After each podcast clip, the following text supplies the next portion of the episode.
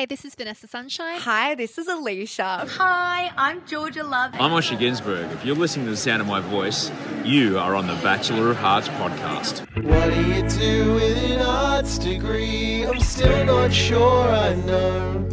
I skipped three years worth of lectures just to binge watch your full shows. There must be some scholarship for accruing worthless knowledge. It's my only talent, honey. That and losing money.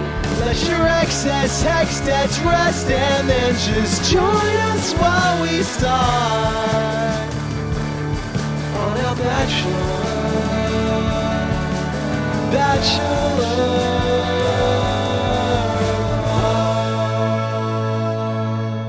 Hello! And welcome back to the Bachelor of Hearts podcast, the Bachelorette Australia podcast that asks the question best season ever, worst ratings ever? Right, I don't understand. Hmm. Not the worst ratings ever for anything. Like I would say that they Hmm. got a lot more viewers on their show than we traditionally get listeners on our podcast, for example. Continuing to outpace us, but not by as much, uh, the Bachelor franchise. My name is Max Quinn. Joining me, as they always do, is Xavier RN. Hi, Xavier. Hello and hi, listeners, and thank you for listening and trying to get us ever closer to that goal of three hundred and forty thousand or whatever it is. We're trying to beat the Yeah. show. So close. As soon if as can we get more show, that will be listeners fantastic. than the show gets viewers, we'll know we've really made it. if this is your first time listening, hello, welcome. We are so happy to have you here.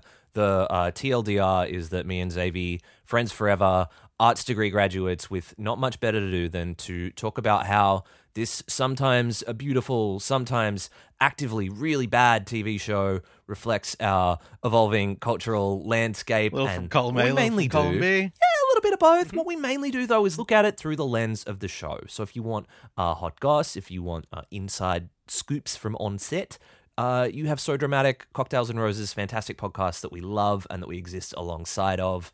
What we offer, I think, is more like a deep and loving gaze into the navel of the nation. And smaller. Smaller. Xavier, uh, like, what a fascinating couple of episodes to kick off The Bachelorette's seventh season. Oh, buddy, I'm so so excited that this time is finally here. I mean, we have been doing our podcast, as you said, for six hundred and fifty thousand years, Mm. and all that time we have been asking for a season like this to happen. You know, and I feel like that is uh, something that people are feeling all around the world, around the nation, and uh, and here we are. We've finally done it. Well, we didn't. We, we can't really officially take credit for it, although you know, Take your credit. yeah, you know what? It was my idea, and uh, and you're welcome, Australia. If you want to pay Xavier what they are due, uh, and with a bunch of your new best friends as well, and former contestants from the show, uh, the Bachelor of Hearts Osh posting group on Facebook is where you can find everything you need. And we are going to need a little bit of help breaking down the first two episodes of this season. She is a living Bicon, who you might have heard talking about love and fucking on the hookup on Triple J on Sunday nights or on the hookup podcast. She is a dear friend and my old desk mate, making her first ever appearance here on the BOH pod. Please say a great big Bachelor of Hearts hello to Nat Tencic. Hi, Nat. Hello. Oh my god, I'm so excited to be here. I it, dreams come true. They really do every day, and now mine have. So, But this is I'm years of our lives where we would sit next to each other and you would be like, What are you doing? And I'd be like, Did you know that this weird thing is happening in this reality TV universe that you are not engaged with? And you'd be like, Please don't tell me anything else. that sounds awful.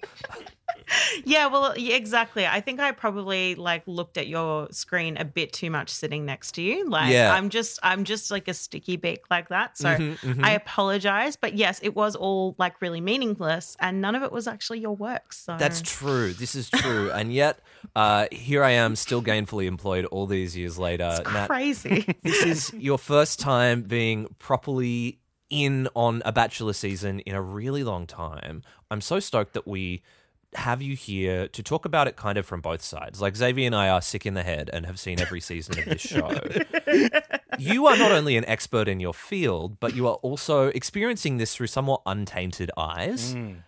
Yeah, I so my history with The Bachelor Australia is that my first season, the first season I watched was the Sam Frost season. Hmm. Okay, cool. Are we An bleeping Been her name? long or- time. Oh Yeah. yeah, sorry. Um, famed uh, anti-vaxxer slash men- mental health advocate Sam, Mm, Sam Frost. Frost. Yeah. Yes. We do have to Um, contend with the fact that she is part of this universe for better or worse. You know, she's not she's not even the most controversial figure uh, in in the in the world of the show. So we can't just bleep her out altogether. Oh my god, Nat, do you know about Bill? No. Oh yes, Oh, I'm no. so stoked for you to find out about Bill. This is exactly this is years of your life that I am uh, excited to for you to waste. Yes, So I'm excited to rob from you. uh, yeah, look, uh, can I get a first impression from you? How are you feeling? What do you think about this show called The Bachelorette? When they announced Brooke as the Bachelorette, and you know, the first thing they were like bisexual First Nations, I was just like, hella fucking luya. I am so excited. I have been waiting for a mixed gender bachelorette like, like version of any of these shows Mm. for ever. So I was instantly like, I don't normally watch this stuff. To me, I'm all about uh, written narrative romance. Yeah, yeah. I, I find these um, setups a bit, I don't know, they're not for me. You know, I, I don't like generally have the time. I just sort of was like, eh. But I'm like, oh, now it's queer. Mhm. Yeah, Yes. I'm here. I'm queer. I'm here. I'm here for queer here for the queer bachelor. I haven't even started drinking yet. I swear to God. Uh, uh, you had Brooke on the show.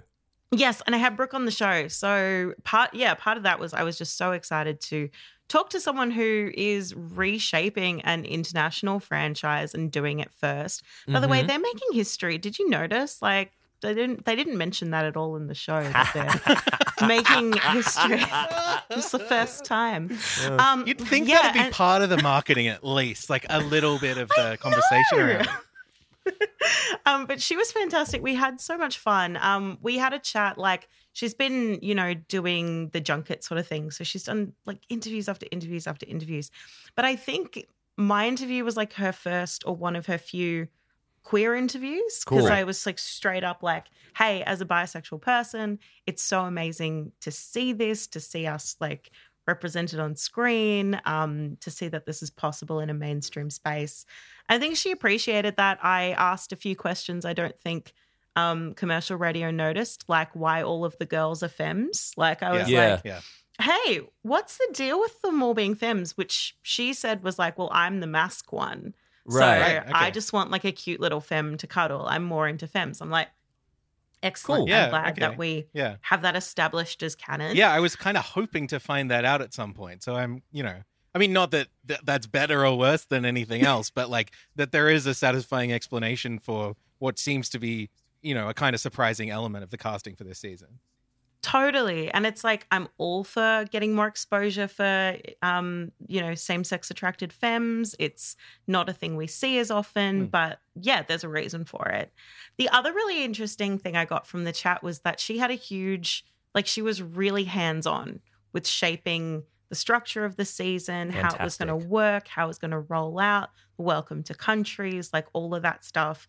She was like, I'm not doing it unless we have all of these things. And I just think that makes her such a boss. Hell yeah. Mm. That's awesome. Just really love that she's taken charge and, you know, doing something really, really different with it. So Yeah, and I think Yeah, we she was tho- cool. those of us who have been poisoned by this show for many years can tell. Like, I mean, I mean, there it is such a difference between this season and basically every other season. Not just for the the reasons that they're putting on the billboard, but I think like the approach is different, and I think the the heart of the show is in a different place, and I think they are taking it seriously. And it, I think it is largely because Brooke is steering the ship a bit more. yeah, she's really, really taking charge. Like she likes to take charge, um, apparently in her relationship with guys, and she likes to take charge with some sweet, quiet femme girls. Yeah, yeah. Um, she just she's taking charge of the whole ship. So that was great. Uh, she also confirmed that she and G Flip did not break up over this show. Mm. Um, they weren't together. They were just just hooking up. Which, oh, lovely. Uh, we now have on the record. So. Great, great. And you have that as well as, uh, you know, a little nice promo for your your radio program. What's it called, Nat? It's called The Hookup. There you um, go. it's Sun- Sundays at 9 p.m. and we are podcasting um, our chat with Brooke as well. So you can find it in the feed soon. Beautiful. I must listen. Fantastic. Xavier, it is time.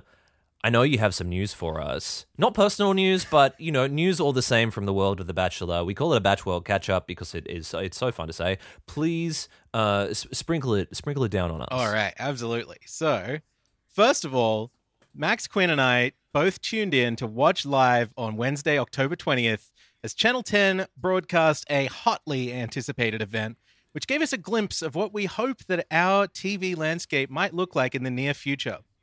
That's right, of course, we're talking about the 10 Viacom CBS upfront presentation for 2022.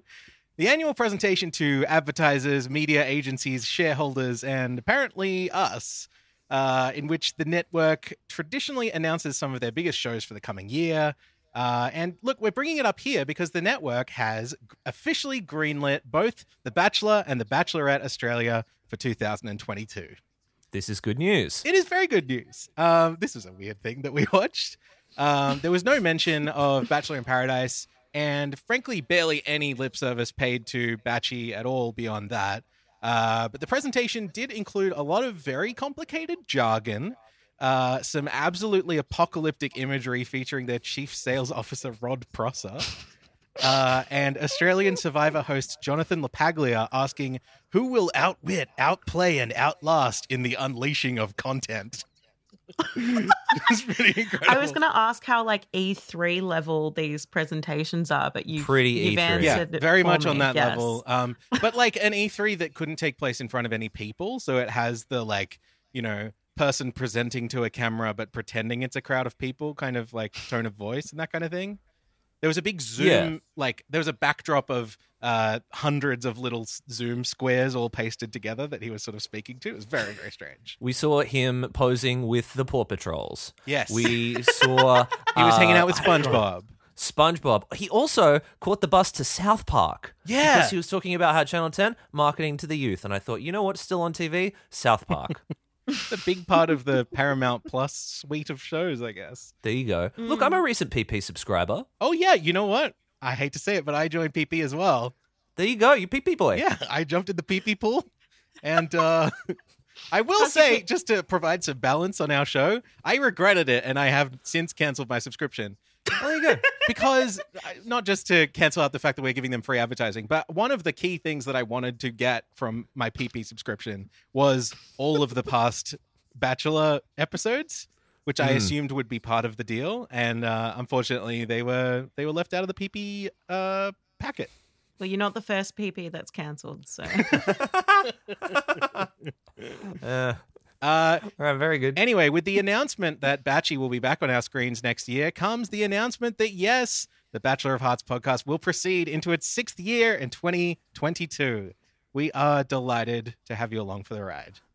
We are really, really excited. Um, I have obviously made up a Photoshop image of myself posing with the Paw Patrols for this very occasion, and we'll be delighted to share that with you on socials this week, listeners. I cannot wait. Okay, uh, story number two. This is a slightly complicated subject that I feel like we may need to talk about for a long time or kind of breeze over. It does feel worth discussing. Discuss. It does feel worth discussing. The overnight ratings for this week's episodes of The Bachelorette uh, were not quite as strong as many had hoped. Wednesday's premiere saw 397,000 viewers, the lowest number of any Australian Batchy premiere, while the second episode on Thursday evening saw 345,000, making it the lowest rated episode of any Australian Batchy episode of any kind. The show is still performing pretty well in Channel 10's key demographics of 16 to 39 and 18 to 49, although the second episode was outperformed there by Gogglebox. But yeah, there's there's little hiding the fact that these numbers are a little bit lower than what we were expecting from a season, which feels like it should kind of be a slam dunk. Um, Hmm. So let's chat about it. Like, how big of a deal do we reckon this is? Not as big a deal as I think that it is being made in the media. Mm. Given the climate that we are in, we, in which you know a, a bunch of major cities in this country were let out of lockdown this week, Sure. as well as that we have moved into a much greater streaming on demand kind of world. And we heard Rod Prosser, the Channel 10 marketing man, say in the upfronts this week that August, which is when The Bachelor was airing this year, was the company's highest month for video on demand streams on their platform 10 Play. So you can see some of that hypothetical migration over to a, a more on demand kind of marketplace. And then, you know, we also learned during that presentation that one in three of those streams was likely to be a co viewing experience. Hmm. So we're starting to break these ratings down. By the way, also five capital city ratings hmm. in in the metro, which is a flawed way to to measure your ratings because you're discounting regional Australia. I don't have a better way to do it, but uh, worth considering that regional Australia is not the same Australia as metropolitan Australia. And also, this is based on the like Nielsen box rating system, which Yeah. is another complicated thing that that has flaws. But essentially, like we don't know for a fact that 397,000 people tuned in. We're extrapolating that figure out from a much smaller group of viewers who were recording their data and that sort of thing. And uh, it's not a perfect system. They're, they're not randomly chosen. There are um, ways that these people apply for and are picked, and you know have to be approved for this uh, process and that sort of thing. Like it's all extremely complicated. People get very specific degrees in this stuff, which we don't have. Do we know if the you know if the streaming figures like the 10 play figures will be added to that number at all or like at what point we'll know what the actual viewership was? Yeah, there's a weekly figure that comes out a week after the initial viewing that factors in a lot of that stuff. And then I believe they also do a monthly figure that kind of checks back in after the fact, which I assume is less relevant to to our sort of uses and to the way that people talk about these shows. But that is the stuff that will matter to, you know, a, a network who is deciding whether or not to uh, continue the show and, you know, advertisers and all that kind of stuff. Like, you know, it's relevant to them. Um, but I do think we'll have a more complete picture, particularly because we're talking about a season that is feels to me like it is aimed more towards a younger audience than a typical season is. It's also a show that I think is more targeted towards a young audience than your typical TV show is, I guess, if we can talk that broadly. Um, but I think younger people are more likely to be using these video on demand services and looking at 10 play and all that kind of stuff. So, um, yeah, the data that we're seeing is getting a little bit blown out of proportion. Let's not write Australia off as Yeah. biphobic just yet. Right, right, exactly. We have a whole season before we can say that. exactly. exactly. Before we can justifiably write the entire nation off. Yeah, yeah, yeah. exactly. Mm, mm. Okay, uh, last story this week. On the 14th of October at sunset on the South Perth foreshore, friends and previous guests of the podcast, Alisha Aitken Radburn and Glenn Smith, who also apparently appeared on The Bachelor and Bachelorette, I don't know, they're mostly on our podcast. I guess they met on Bachelor in Paradise. But I, you know, I barely remember it. The episodes of our podcast were really good, though. Uh, they became engaged to be married, my friends. Uh, we're all like quietly clapping.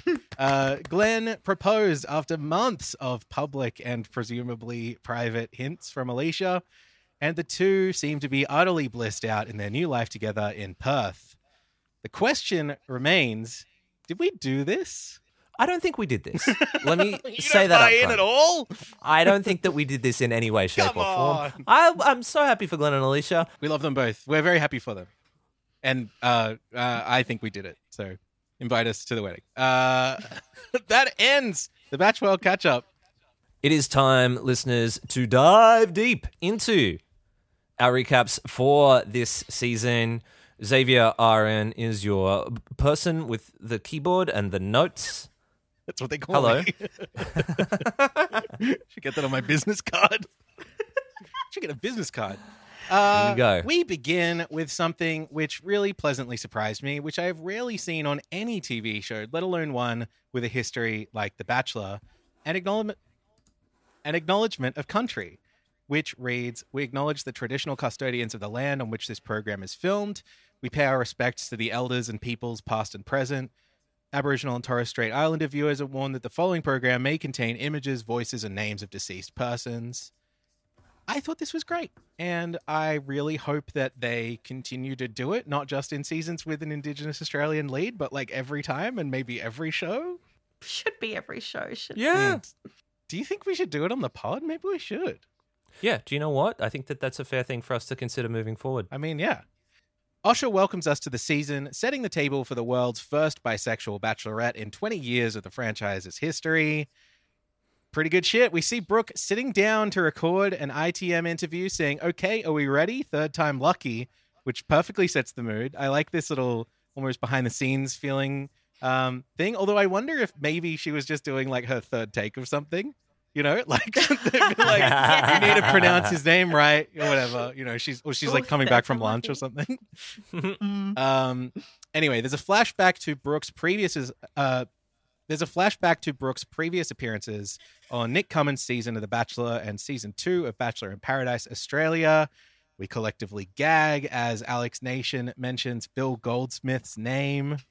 Do we talk about it? So on- on the level of like Sam Frost. how Oh, we, we've eclipsed Yeah, it. quite a we, bit, we are quite like we we've gone Deeper so much higher further past yeah, that. yeah. Yeah, Sam Frost did one bad thing, you know, and uh, this yeah. you know that was enough for her, at least so far. I guess. Can I can I ask a question about the Bachelor in Paradise though? Please. Because that Yes. one I couldn't quite get as much in my research. Was Alex like really ever actually into Brooke, or was she just kind of just like flirting, like just playing her a bit? I mean, your mileage may vary, particularly with something like Bachelor in Paradise. There is a lot of kind of just like jumping between different people and seeing what's going to work.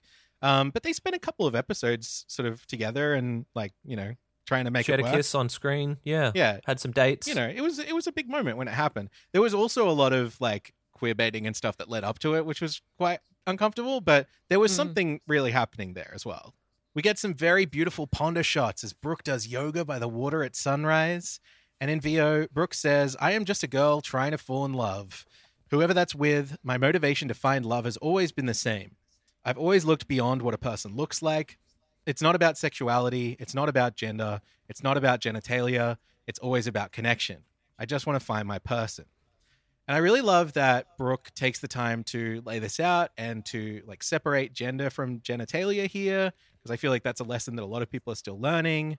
Um, she's speaking to every level of the audience, I guess, um, which is part of the responsibility of do- of doing all this. You know, She did sort of say when we were chatting too that she, because I kind of asked about why she didn't want to call herself bi during the Honey Badger season, and Mm. she like said that she really does kind of feel like she's more pan than than bisexual, Mm. but it's that constant like misconception that lots of people have that bisexual is non-binary and trans exclusive, which it's not right? but she just like has really struggled with that word Mm. and it's like she's finally embracing it which is great and it's i guess a way of teaching everybody Mhm. about oh it's easy to communicate than pan but it makes sense that she's kind of like this is the you know multi-gender attraction and the way that i do it so power to her Yeah, Can you draw that distinction for us? If we've got people listening who are saying, "Okay, cool. What is what is the distinction? What is what is pansexual?" So, bisexual is when you are attracted to your own and other genders. Um, it doesn't mean men and women, it means more than one. Um, pansexual means attraction regardless of gender, or some people believe it means attraction to all genders. So, that definition is kind of debated, and you know, people take either one. Um, but the reason, you know, the thing I take from Pan is it's like it's like that Schitt's Creek line where it's like I like the wine, not the label. You know, Mm. it's it's about attraction to personality and spirit before body. Um, but bisexual people can be attracted to non-binary, trans, all kinds of people, and also like their bodies and their gender for what they are. Mm. So that's where I draw the distinction between bi and pan. Um, they're very closely related, and a lot of it's kind of just how you feel with that on you. And so, how does it feel to you hearing this, hearing Brooke enunciate this on on television?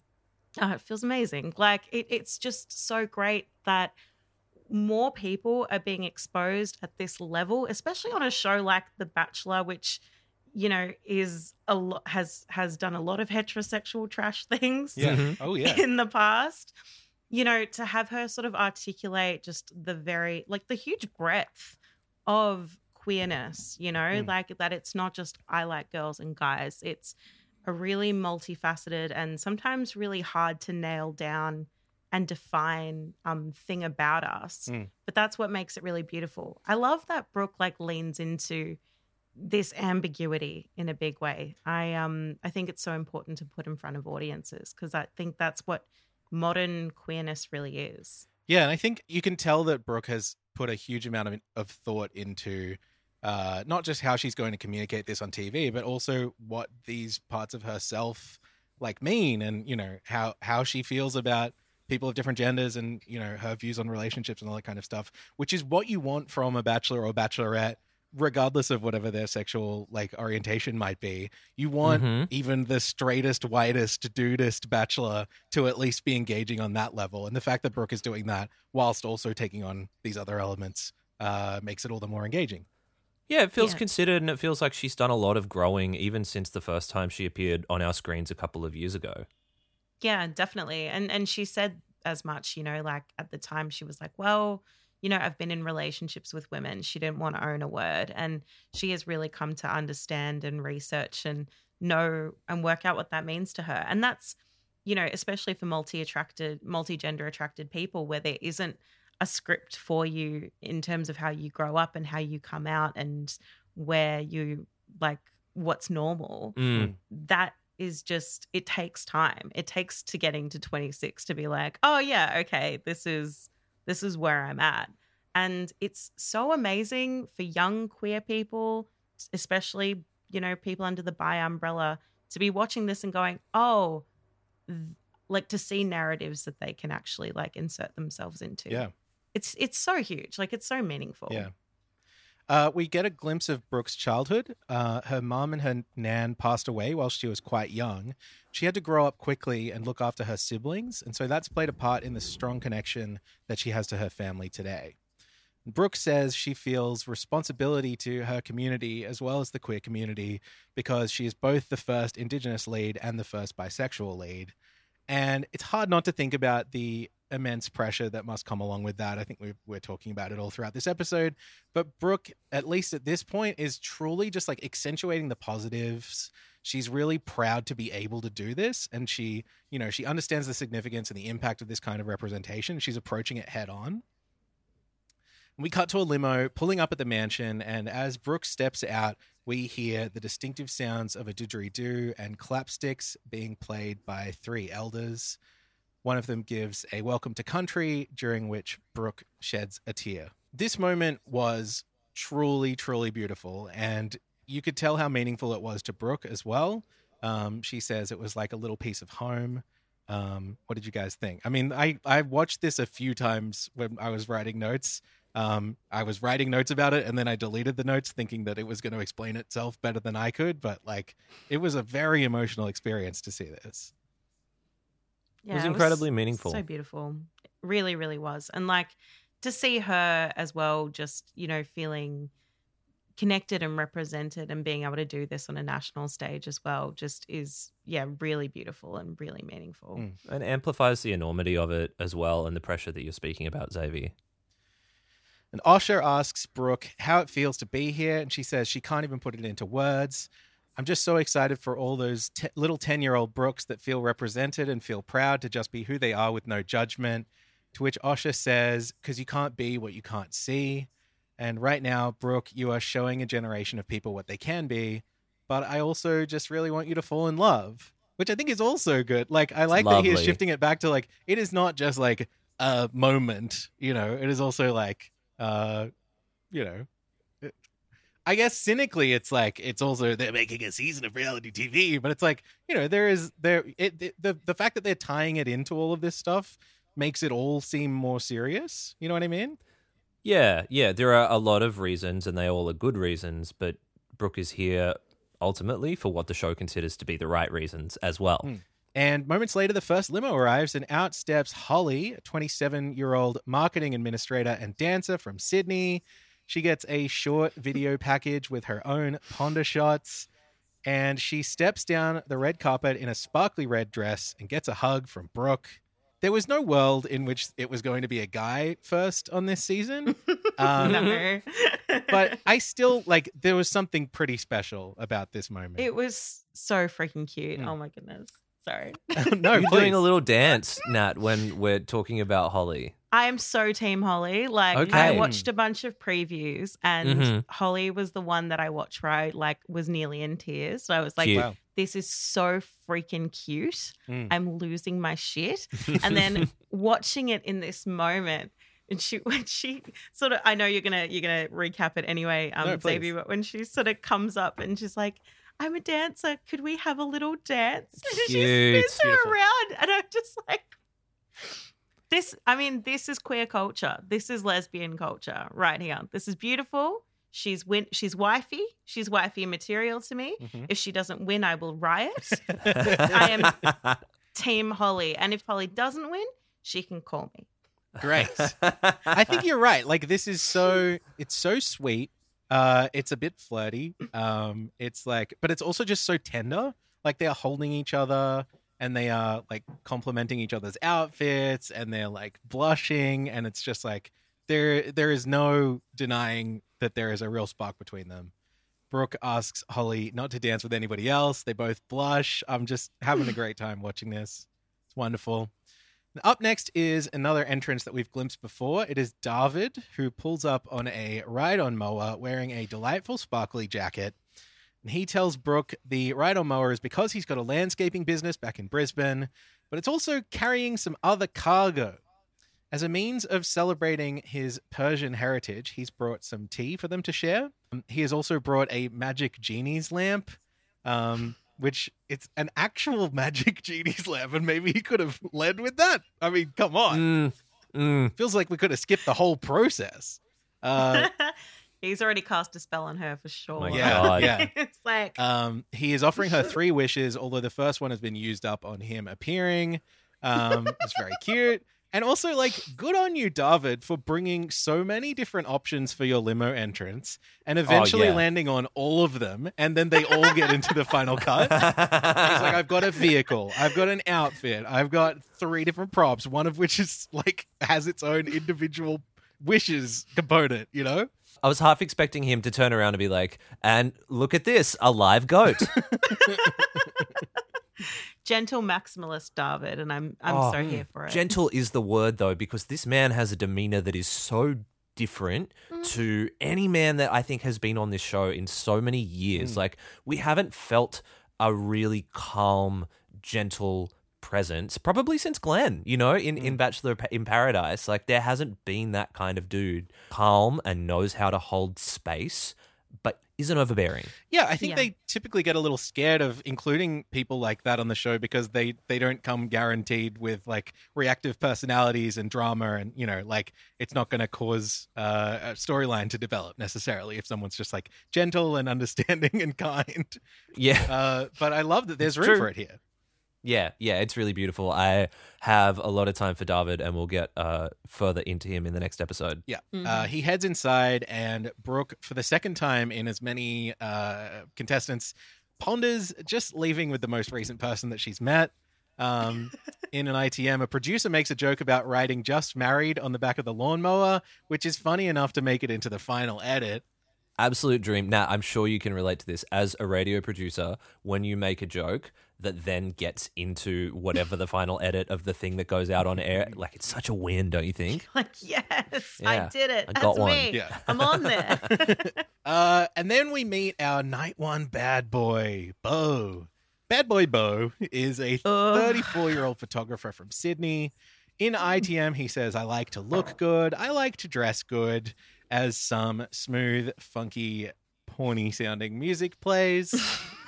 As he marches up to Brooke, camera in hand, he gives the total stranger two unprompted nicknames, Brookie and BB, before telling her, You look beautiful, cute AF.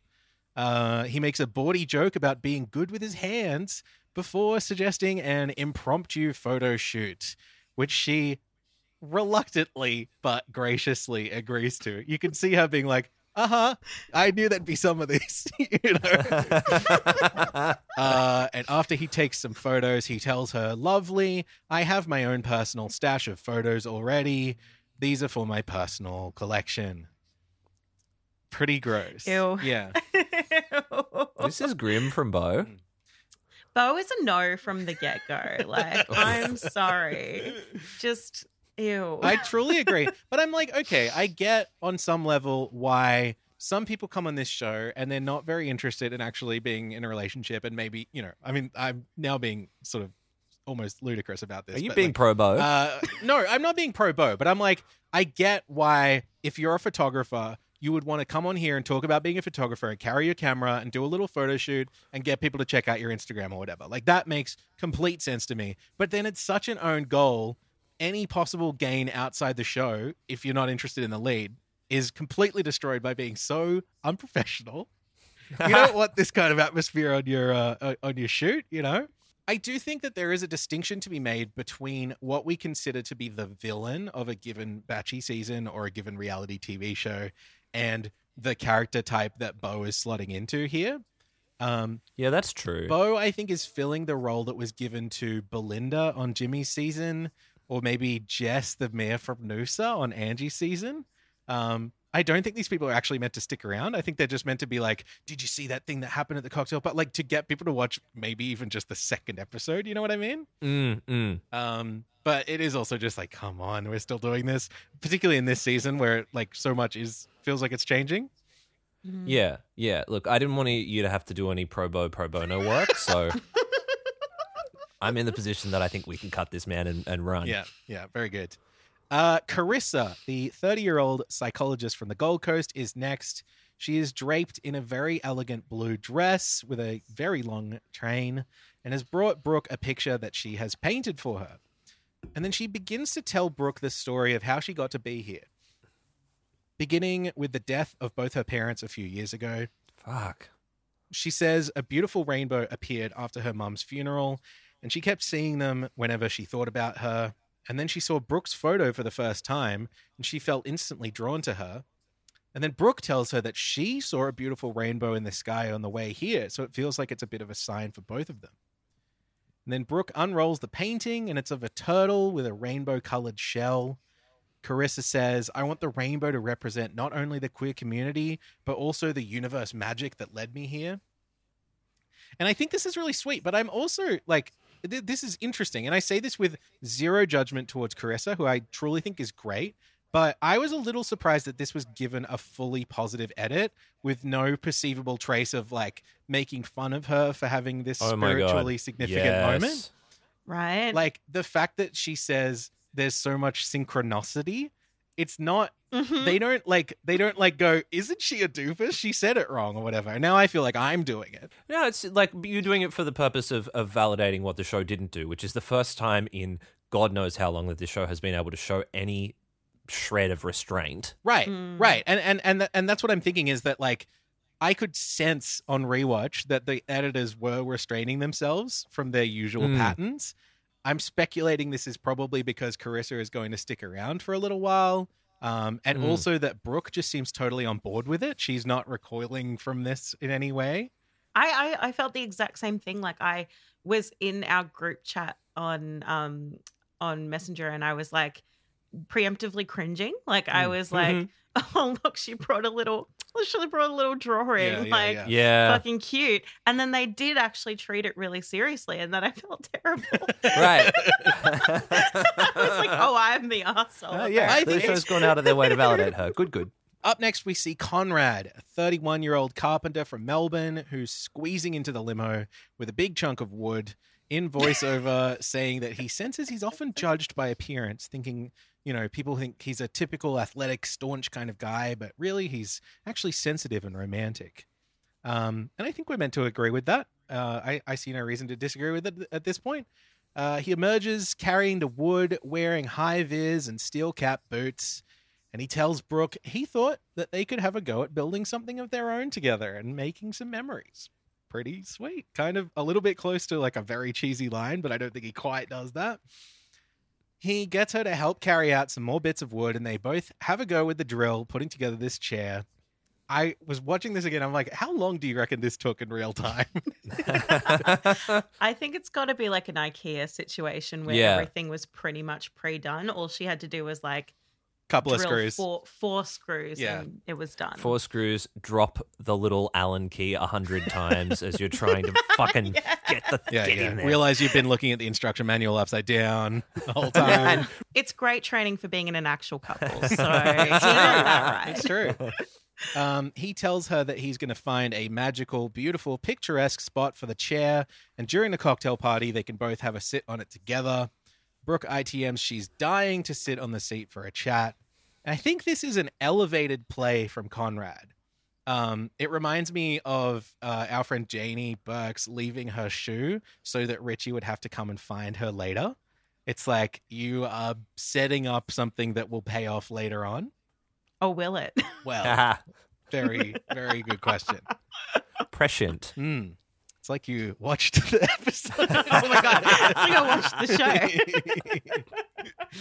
uh, Ryan, a 29 year old plumber from New South Wales, says, What a night to find the love of your life before being completely skipped over. And I have deleted this man from my brain immediately. Ritu says that holding hands with Brooke makes her feel safe. Tage introduces herself in what I believe is Wiradjuri language, telling Brooke that she is studying for a Bachelor of Community and Social Development for Indigenous Communities, and also tells Brooke that she's stunning. Both good things to point out, I reckon. Lovely. Um, Mhm. Kurt, a tall and conventionally handsome white dude, says, I've got a bit of a swimming background before pulling out a one piece swimming costume with her name on it for some reason. The swimsuit was for her, right? Yeah. Like it was like a gift for her. So it's Yeah. like I would like to see you in this. I guess Oh, that's the yeah, vibe, good maybe? question. Yeah. Yeah. Yeah, I don't know. I, I wouldn't lead with it myself. Mm. If you're gonna bring someone close, bring them a nice hat. You know, Definitely. You know, no one's gonna go wrong with like a, hat with a slogan or something. a cap, a Yeah. cap, Yeah. a beach Oh. towel, Maybe like a Even better. steampunk hat. beach towel with your face on it. There you, know? go. Yeah, yeah, yeah. Screen printer beach towel with your face on it. Beautiful, beautiful gift. Done. Uh, Matt, the metal fabricator from Queensland, should be called a rap fabricator because he spits bars. oh? Uh, well, hey, Batchet, it's time to see see if I'm right for you and you're right for me. Who knows where this journey could go? Could be a bumpy ride with highs and lows. Peace. Did I write that wrong, or is that bad? No, no, no, no. You that wrote that. That's what he said. Now, I would like to take issue with "well, hey, Batchet" to begin with, Mm-hmm. right? Because you've used two superfluous words and not been able to fit in the word bachelorette. That's true. You're wasting syllables. you lose one of them. Bachelorette. Hey, you're Bachelorette. Yeah, yeah. yeah. Hundred percent. You're in, so that's where I would like to start Mm. with this. The uh, the rest of the way, I'm out. yeah, yeah. Why sell yourself so short? Rap is about braggadocio. True. It's about Absolutely. like I am here. I'm going to slay. That pussy is mine to s- stay in. I'm not. I'm not. No, I mean that would have done fine. You did a great Yeah. job. Well, he, yeah, you're right though. He's totally hedging his bets. He's like, who knows where this journey could go? Maybe I'm gonna. I'm, I'm just gonna leave right now. Actually, you know what? this verse is done. I would like someone to put a beat behind. Maybe Max, you can put a beat behind me reciting that. Just see if you can Yes, line it up. yes, of course. Yeah, Excellent, yeah. Thank you. Sounds great. Um, I get the impression maybe he has been asked to do this. He doesn't seem like rapping is his like uh passion in life necessarily. Like, if you are ever listeners, ever, ever, ever going on this show, and they say to you, you should do a rap, unless you are a rapper, Mm. you should not do a rap. it's time to say, how about something else? What if I were to do another thing that wasn't that instead? Drop the mic and walk away. yeah, yeah, yeah. what about this one? Tried and tested. Here's a goat. Perfect. Or even just like if they're like, we need you to rap, and if you don't rap, we won't even put you on the show. Here's what you Mm. do you come out and you say, Well, my name is Matt, and I'm here to say, you're Yes. already halfway there. You're and in. then you finish it off with, like, I'm here to meet the bachelorette in a metal fabricating way or something. It doesn't matter. Exactly. You can then l- just leave. You've completed the mission.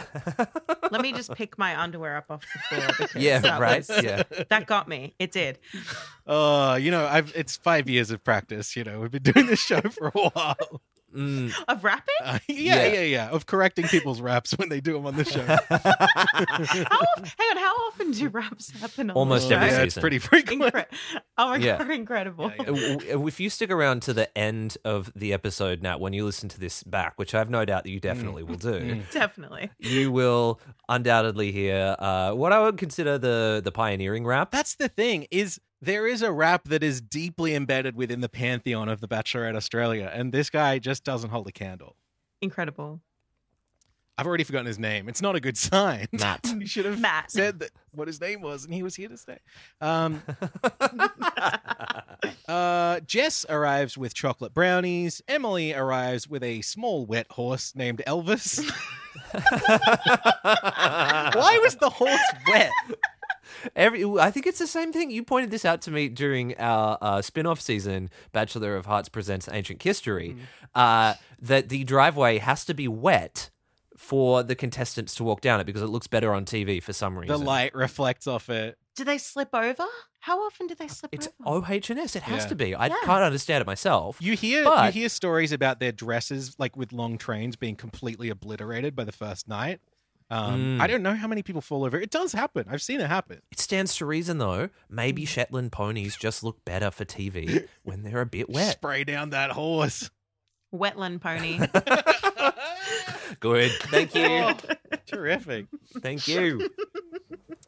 Uh, Johan arrives with something in Tupperware. We never get to see it.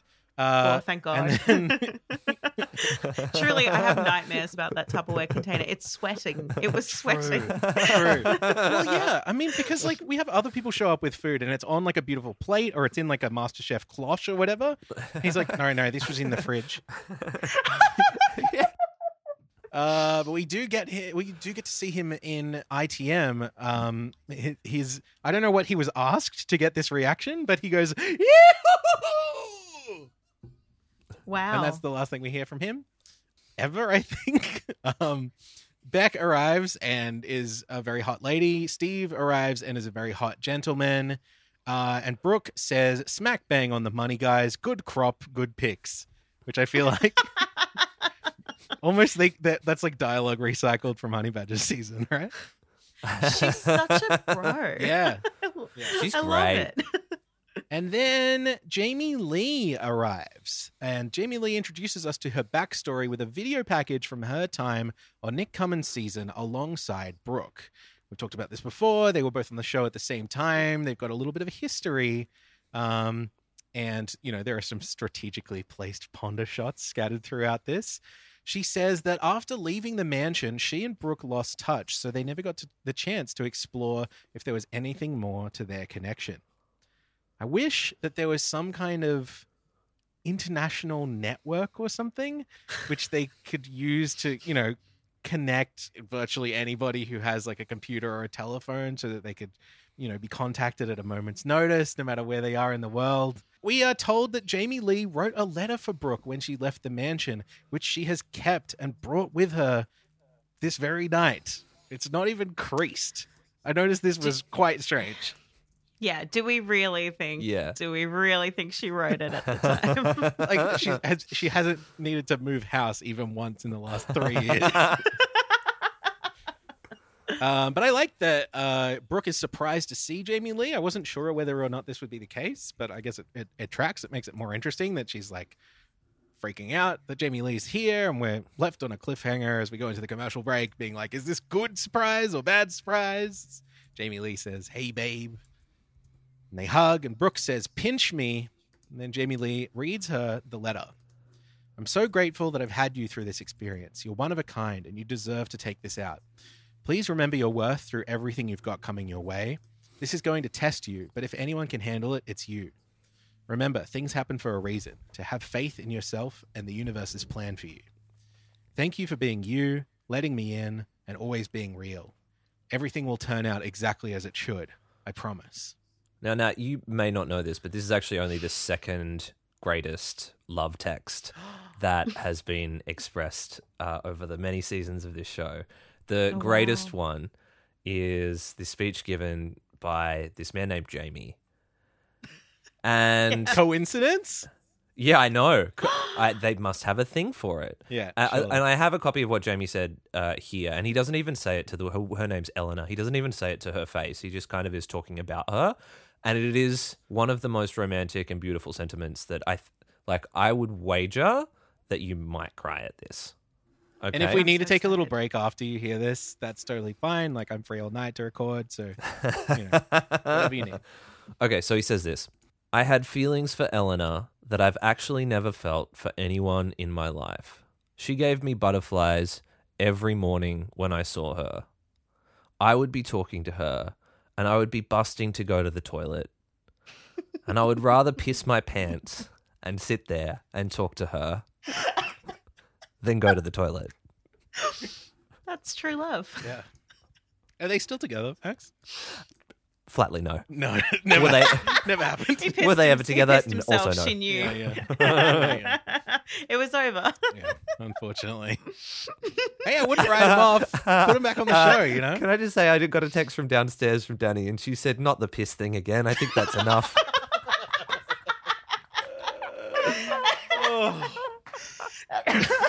We need a Kickstarter to ba- buy you some soundproofing for your house. Has anyone actually pissed themselves on the Bachelor franchise? uh, look, the closest we've gotten is one man pissed in another man's pot plant at some point along the way. That did happen, yeah. Yeah, But that was that was not an accident. That was an, an act of malice. I have not yet seen every episode of every version of The Bachelor and The Bachelorette, so I cannot confirm or deny. There's a whole show called Bachelor Pad that I've never watched, Oh wow. Which uh, is an American spin-off Is that, that predates means that Bachelor they in wear Paradise. one because everyone's pissing Everyone's I believe- pissing themselves. yeah. This is good. Yeah, The- yeah. The, one that came before that was called Bachelor Nappy, which now that I think about it, may have had some some fluids. Yeah. Mm. Uh, Brooke remembers the letter and tells Jamie Lee that she is extremely excited that she's here, and they embrace before Jamie Lee heads into the mansion. Somehow that's everybody. We only have a pretty small crop this time around. It's 16 people, which It's a good crop though. Oh, every everyone's a winner. Except except Bo. except a few of them. Yeah, I'm I'm definitely lying. But like, I kind of, I mean, I don't, I don't, I, I don't like it on the level that like it just means that the season's going to be shorter. Yeah. But Mm. it means that on episode one, like you know everybody. You at least, Yeah. wanna- you know, you at least have seen everybody, which isn't always the case. We get you- to know everyone on a more intimate level as well as this, as the season progresses. Yes, exactly. There's more space for everyone. There's more time for everybody. Like on the on a typical US season, we're introduced to like 30 people on night 1 and like Oh, a wow. big chunk of them are cut immediately and we just there was- there was like no reason for them to ever be there except to have a high body count on the first episode. Um Mm. but this way and particularly because there's only one person going away at the uh, going going away going to the big farm Going to the upstate. farm. Yeah. uh, there's only one person eliminated on this episode, so you, you know you're like you're rewarded for paying attention to the whole thing, I guess. Mm. The men and women begin to mingle. Kurt shows the group that he has got a matching pair of swim trunks to go with the one piece that he showed Brooke. Uh, and he like shows them by pulling his pants down, which feels like a little bit inappropriate. I don't know if that's the move for when you just arrive at the party. You ever just met 15 people and pulled your pants down? Kurt's a lot. There's a lot of things going on with Kurt. Uh, we focus on Bo a little bit as he says that he's not worried about there being both men and women in Brooke's dating pool because he says, quote, there's nothing wrong with a bit of healthy competition. Which feels like it is an answer to a different question. Like there was always going to be a bit of healthy competition. Uh, we It's get someone who doesn't look at very many bisexual memes on the internet.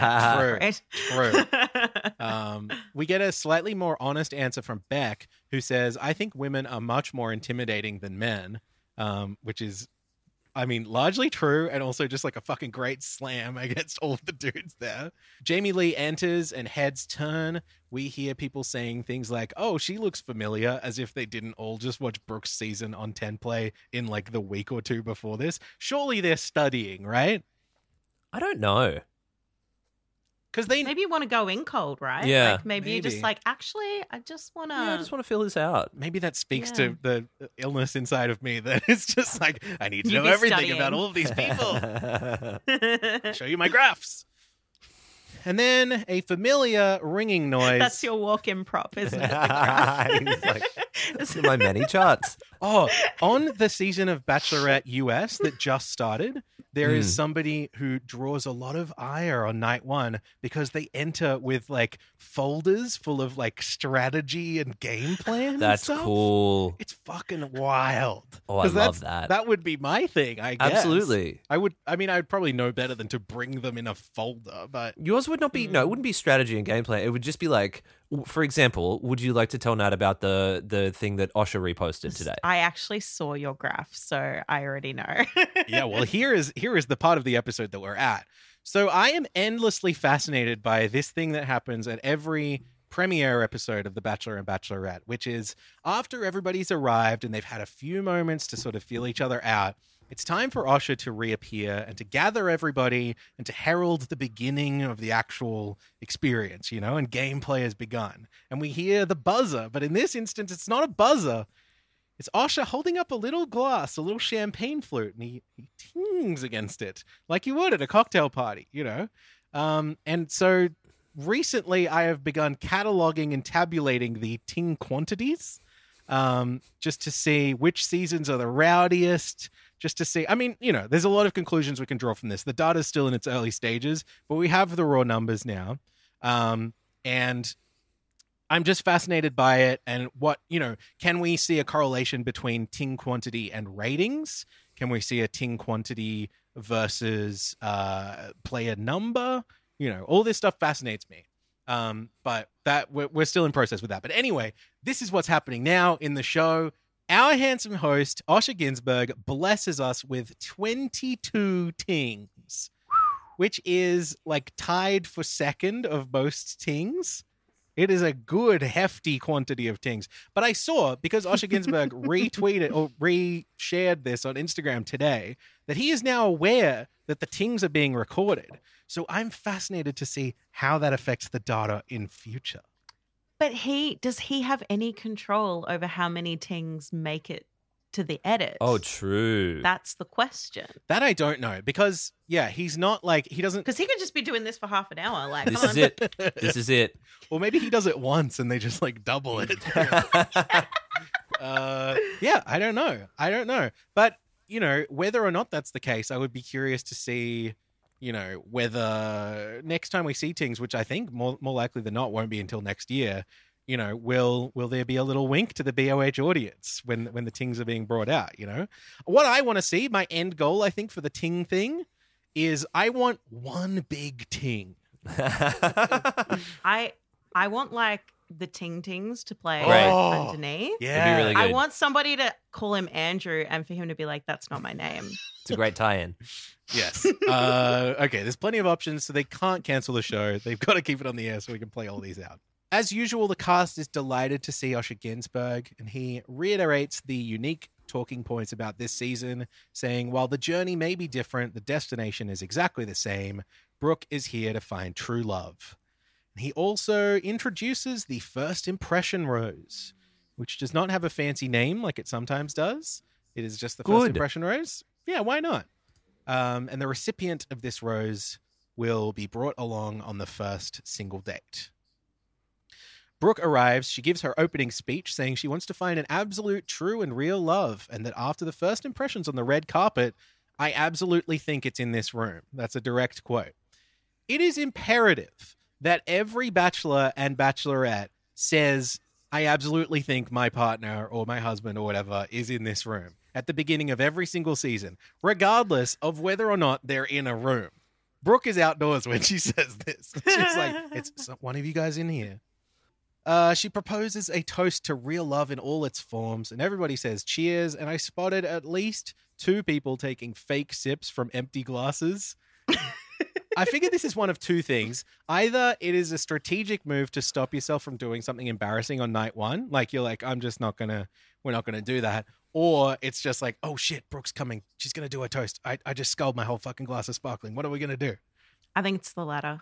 Me too. That's a very. Max Quinn, Max Quinn kind of move. Brooke steals Carissa away for the first chat, who says the word synchronicity for a second time. Wow. I'm I don't want to be annoying about this. I don't want to just come on here and correct people, but I'm I, anyway. Um, this chat is very cute, in my opinion, because they're kind of just flinging compliments back and forth at one another. And the rest of the party are debating whether or not to go and interrupt.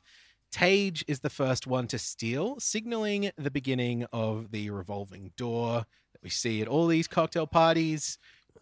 Brooke ITMs that confidence in a woman is attractive, and then we see Ritu as- attempt to steal, followed by Holly, which prompts Brooke to ask, Where are the men?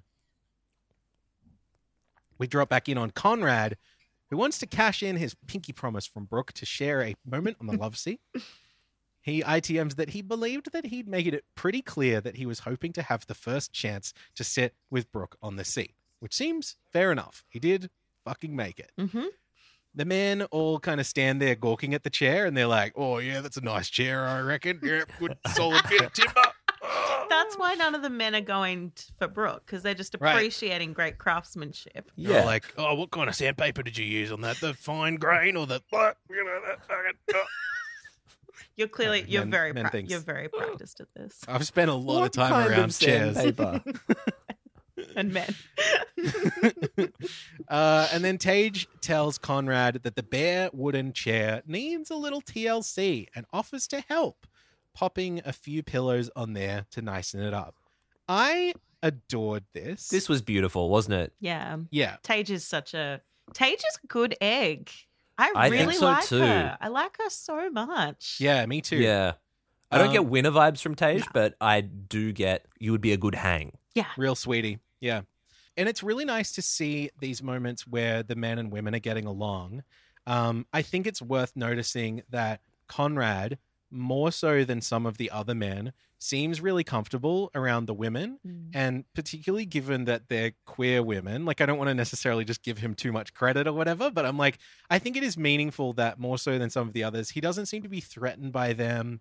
He's like viewing them as equals, and also that they're not threatened by him either. Like it matters that he is sitting with the women more so than the men who are kind of sitting together. Um, and they're like, you know, they're hyping him up about the chair and like this time that he's going to get with Brooke. Tage tells him to shoot his shot. I think all that stuff just reflects really well on him. Out of all the guys, I think I like him. Oh, apart from Darvid, our prince, of course. Mm. Um, but you know, I really like Conrad. I think he's sweet. I think he's hot.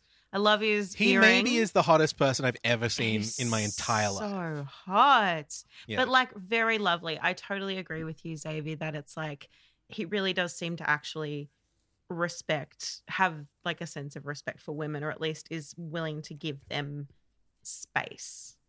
You know? Yeah, at least as far as we can tell from right now. But I'm like, you Mm. know, like maybe he like grew up with sisters or like, you know, there's a million reasons why this might be the case. But I'm just like, okay, I'm not getting anything bad radiating off him, which you always want to give credit for on this show.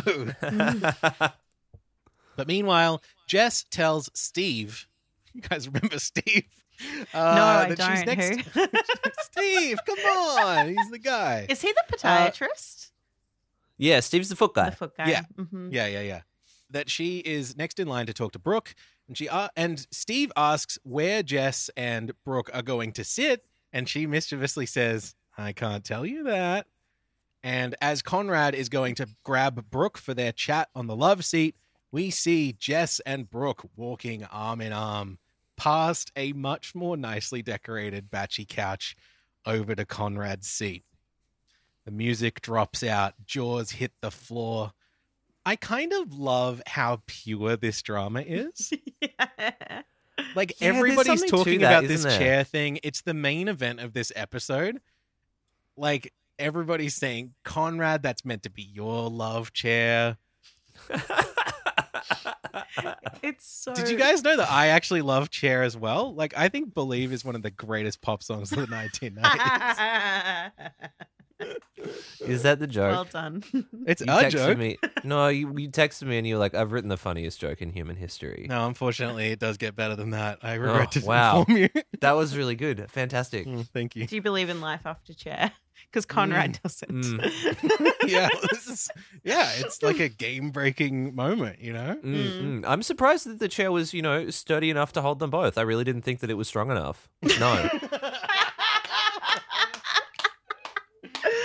well oh done. man, That was good. very very sunny, oh, Christ. very sun. All right. Thanks for tuning in, everybody. Mom, Mamma mia. Here we go again.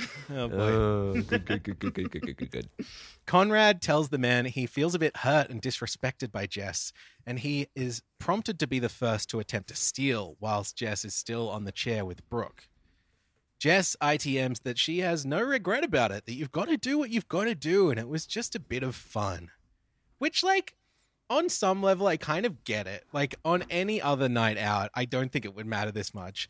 And even within the context of Batchy, like, it is pretty unexpected that this is, like, the main night one drama. Like, this feels like the kind of thing you could do pretty innocently, and it wouldn't matter that much because something else was going wrong.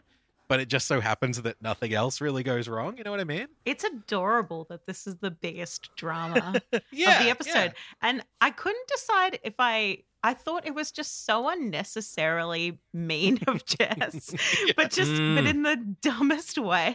And so Right. I was like, I have to pay it because you know you're getting attention for this. Yeah. And that's Yeah. well done. You're in Sure. memes. Congratulations. Have we considered the 28 days of it all? Talk to me about that. She's just ripping it up. I don't. When it's not even that she's just ripping it up, it's that the uh, Australian punk band 28 Days, as we all know, uh, in 2002 released uh, their third studio album, Stealing Chairs. That's not even the big one, is it? Is that Oh, the no. big one? No. no, no, it's it's definitely the worst one, but it does have What's the Deal on it, which is a great Oh, song. what's the deal? Is good. Her favorite What's the deal is good. Her favorite movie is The Benchwarmers. Um, Oh, good. Um, but yeah, I mean, like on night one, I feel like you do have to be a little bit careful about making enemies. Um, which you know, maybe this is a, a bridge too far, a bench too far. um, but the boys finally get their act together. It seems like everybody gets the chance to talk to Brooke for a second. Darvin and Brooke have a little chat indoors. And I feel like just the fact that they're indoors maybe indicates to me that he's an early favorite because they've like had to do another camera setup or whatever. Um, and she tells him that he makes her nervous but also calm. Okay. Um, Jamie Lee has been playing it cool because she doesn't want to step on anybody's toes to get time with Brooke, but she does eventually get her moment to tell her that in their bachelor season, she didn't know whether her feelings for Brooke were mutual, and if Brooke had have ended up with Nick, she could have jeopardized their friendship. Brooke says it was like sliding doors. It wasn't quite the right place or the right time, but she's so glad that Jamie Lee's here. They hug on the seat together, and Jamie Lee whispers, I just really want to kiss you, but I'm not going to. And Brooke says, Don't worry, it'll happen. Jamie Lee tells Brooke, I wouldn't have been here if it were anybody else. Just know that. And then seconds later, they kiss. And it is it happened. fucking truly beautiful. There is a lot of like real joy and Mm. real passion there. And I'm like cheering them on from the couch. This is a big moment. It's super cute. It's uh, it, it's wonderful to see. We're, we're Hmm. happy to see it. I'm here. For, I'm here for Jamie Lee. I think she's. I think she's all right. I think she's cool. Me too. Yeah. Yeah, I got a lot of time for Jamie Lee. Um, it's time to give out the first impression rose, and after everybody has convinced themselves it's going to be them, including photographer Bo, who says, uh, when it when he's revealed to not be him, he says, "It's great that it's a guy. The guys are off to a great head start. We're winning, baby. We're winning." it's fucked. Really fucked up. I How good is fragile him. masculinity? I hate him. This was it was the funniest quote of the episode for me. I found it a little grim. It But- was extremely grim, but for me, it was just like how happy he was that some other dude won. It's true. Yeah, you're like, okay, you. good for you. don't- Penis Okay. power. Solidarity, bro. yeah. yeah. Finally, a win for the boys. Historically, so rare. Mhm. So it goes to Darvid, and Brooke says, I would like to use one of those wishes. Darvid, will you grant me the wish and accept this first impression rose? And of course, her wish is granted. I'm curious to see whether the third one is going to come up at some point. Definitely. Mhm. Definitely. and I was thinking it might be a cute way to finish the season, right? Oh, I hope so. If that's the way Oh, it's that's going. really, really, really nice. Mm. Also, a sidebar. People kept saying, uh, about Darvid, "Oh, you're a Persian prince. You look like a Persian prince." Mhm. Is that a thing? I don't. I haven't really Yeah, heard that like- expression before. Like the Prince of Persia. The You ever movie. played the game Prince of Persia? I was thinking Prince of Persia as Yeah. in the game, but Yeah. everybody kept it's not saying, a movie, as it turns out. no, Oh, they made a movie of it. Yeah, It's no, also you're a- right. Oh, It was played by famous Persian man Jake Gyllenhaal. But yeah. I was like, no, they're not. They're not necessarily talking about Prince of Persia. They're talking about Persian Prince. And I was like, does Persian Prince write songs like? Oh, Is this Oh, thing on? God. here we go. Iran would die for you. oh, oh no! Purple Tehran. no, no. Raspberry global epicenter of Shia Islam. when doves produce 4.1 million barrels of petroleum per day. Am I right, folks? yep. yep Kiss? You're right. You are. Yep. I, People from all parts of the world kiss one another, including in, in Persia and it was now known as mm. Iran. I want a Ayatollah like it's 1999. Great. Really good. Fucking Really. really good. Really good. I had to Google both Prince songs and Iran words.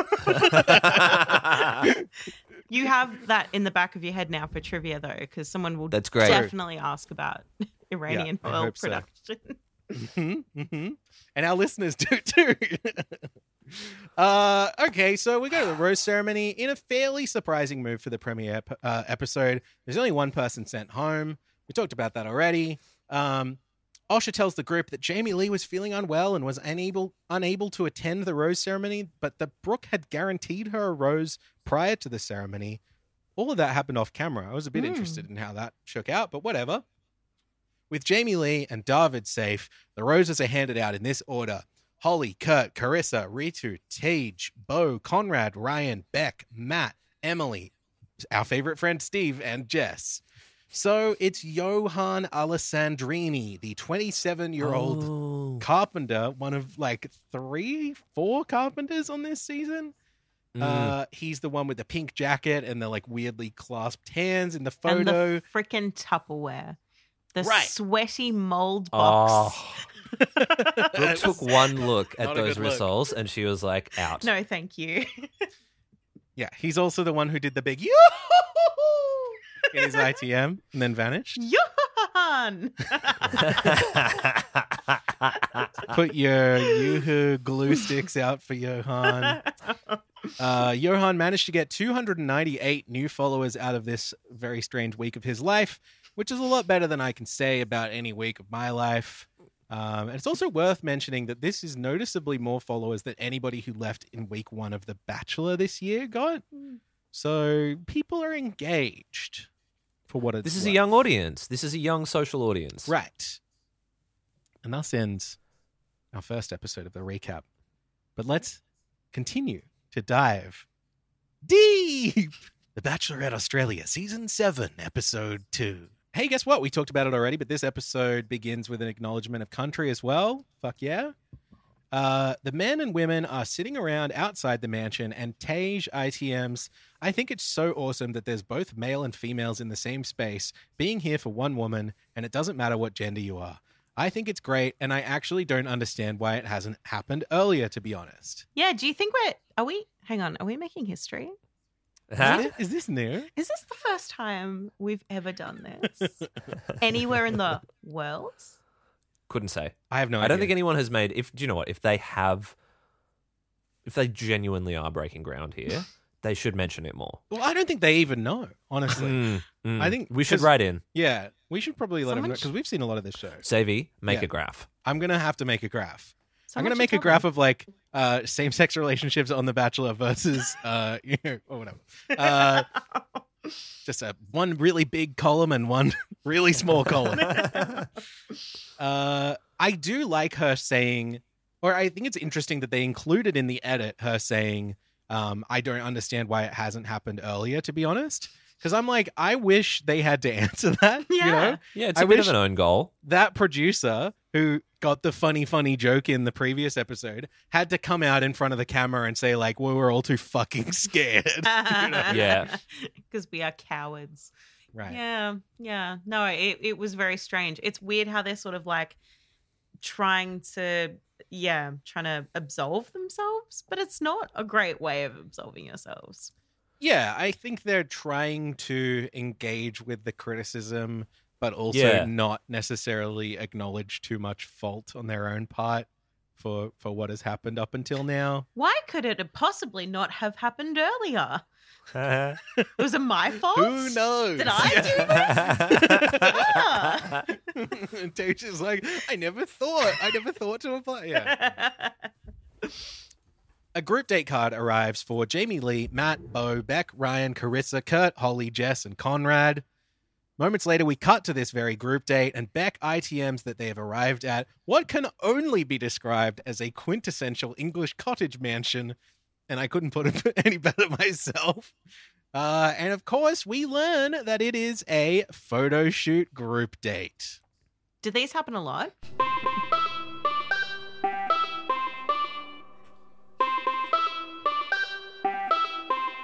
Wonderful. Photo shoot group date on Bachelor. Perfect. Photo shoot group date on Bachelor. Wow. Episode 2 is the time for a Well done. photo shoot group date on Bachelor. Oh. You might dress up like a big chicken, an old man, or a lobster. You were close. Photo shoot group date on Bachelor. You made it. Photo shoot group date on Bachelor. Hello there. Episode 2 is the time for a It's the sky. photo shoot group date on Bachelor. See you. It is my favorite episode of every season of this show. How do I turn off this background music? Uh, That Yeah, was it- it certainly does happen every single time uh, because they've got a lucrative contract with the Daily Telegraph slash news.com.au. And so they bother us with this every time. It always plays out exactly the same way. I was thinking it's so funny how quaint it is for them to be so excited to appear in newspapers. It feels like a bit of a relic. I think it was Kurt being like, "Oh, I'm so can't wait to be in the newspaper." and like Gen Z were like, "What's that?" What the fuck is that? Yeah. Oh, you you won't believe this, but it used to be before they landed the gig with the Daily Telegraph.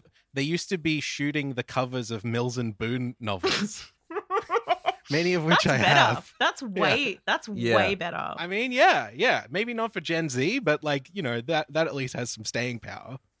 So this time around, there will be four scenes, each depicting a different holiday throughout the year where romance can blossom. And this photo shoot group date also heralds the return of Jonathan Moran from the Daily Telegraph, who's been absent for the last couple. Anyone else keeping track of that? JMO's back. Holly ITM's talking about how exciting it is that this is the first batchy photo shoot with both men and women, and how it will do such amazing things for representation. And like, I don't want to take anything away from them, but like, is every single piece of promotional material that is generated to increase the viewership of this TV show doing incredible things for representation? Like, on some level, I guess so, but like, it just feels so cynical to me. Did you know we're making history? No, representation is so important. You know, it's um, It's really going to It's matter really to the fucking important. Daily Telegraph audience as it's well. it's really Yeah. important to feel seen. There's a New Year's Day pool party. You know those things we all feel like doing on New Year's Day? yeah, Year's where you Day. fall in love, of course. Oh yeah, You wake up after a night of partying and you're like, let's go to. I don't know. I don't know. It's, it's not for me.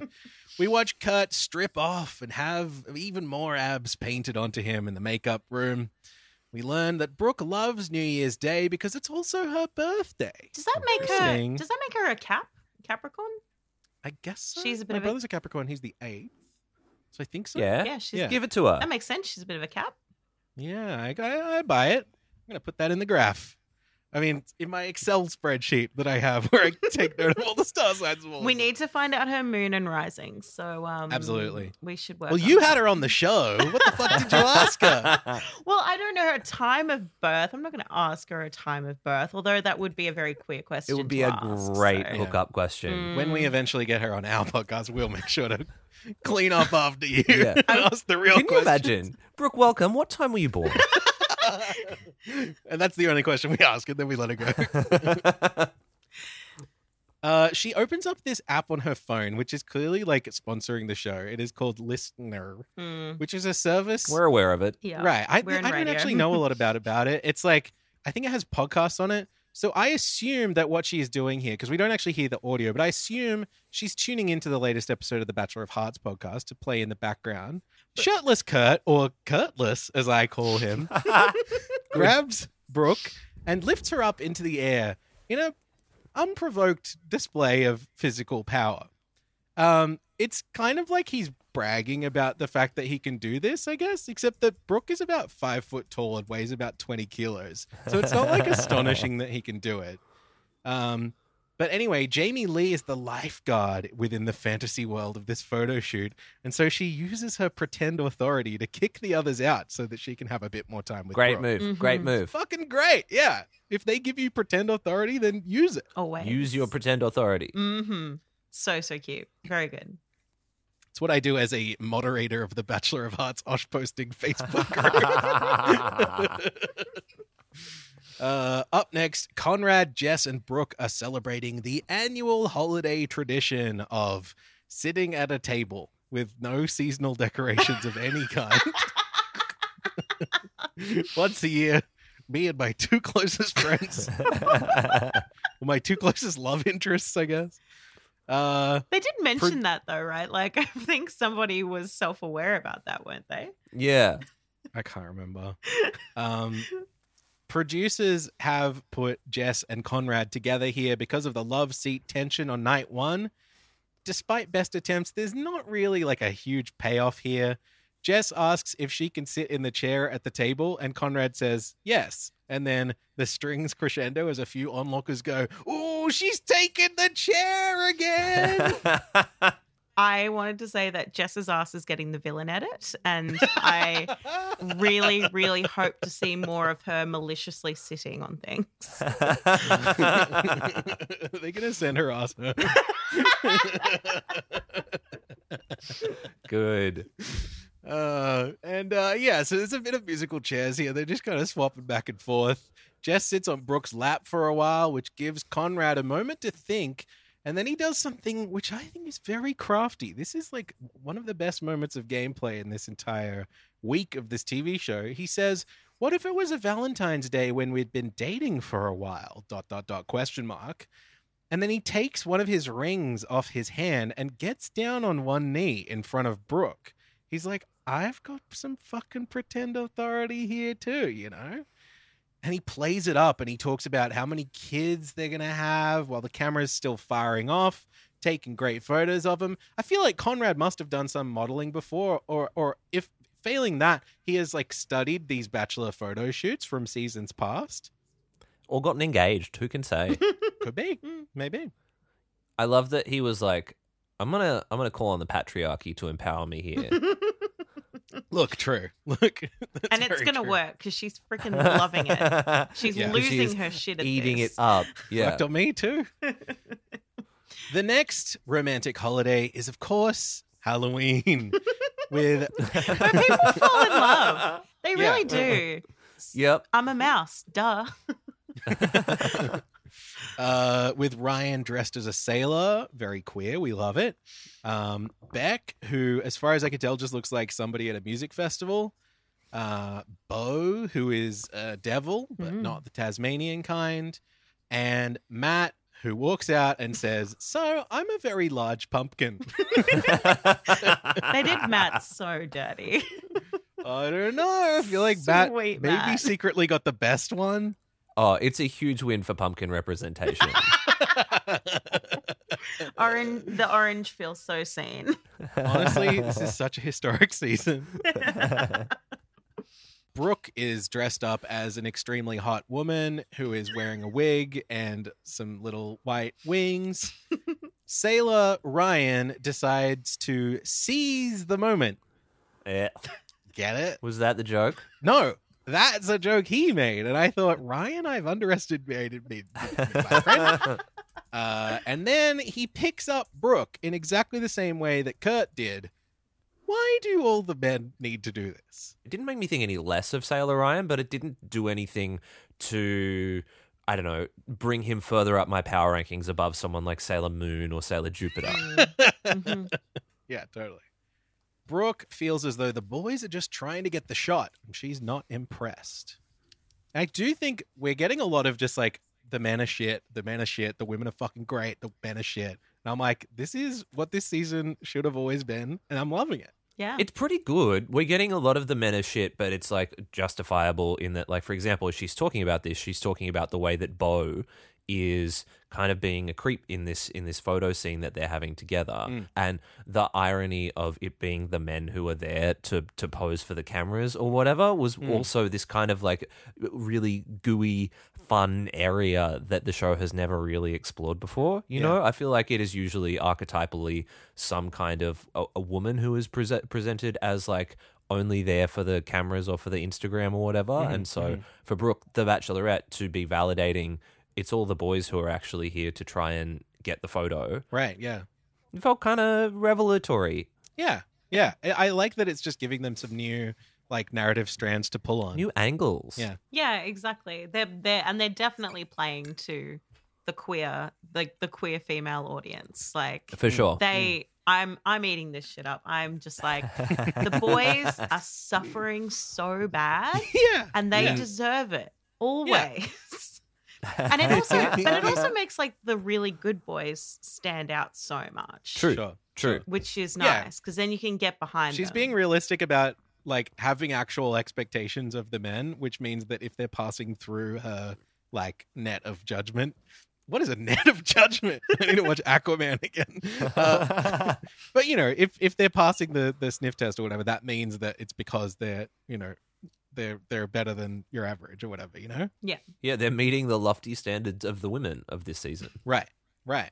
The final shoot is between Brooke and Holly, and it's some kind of New Year's Eve masquerade moment.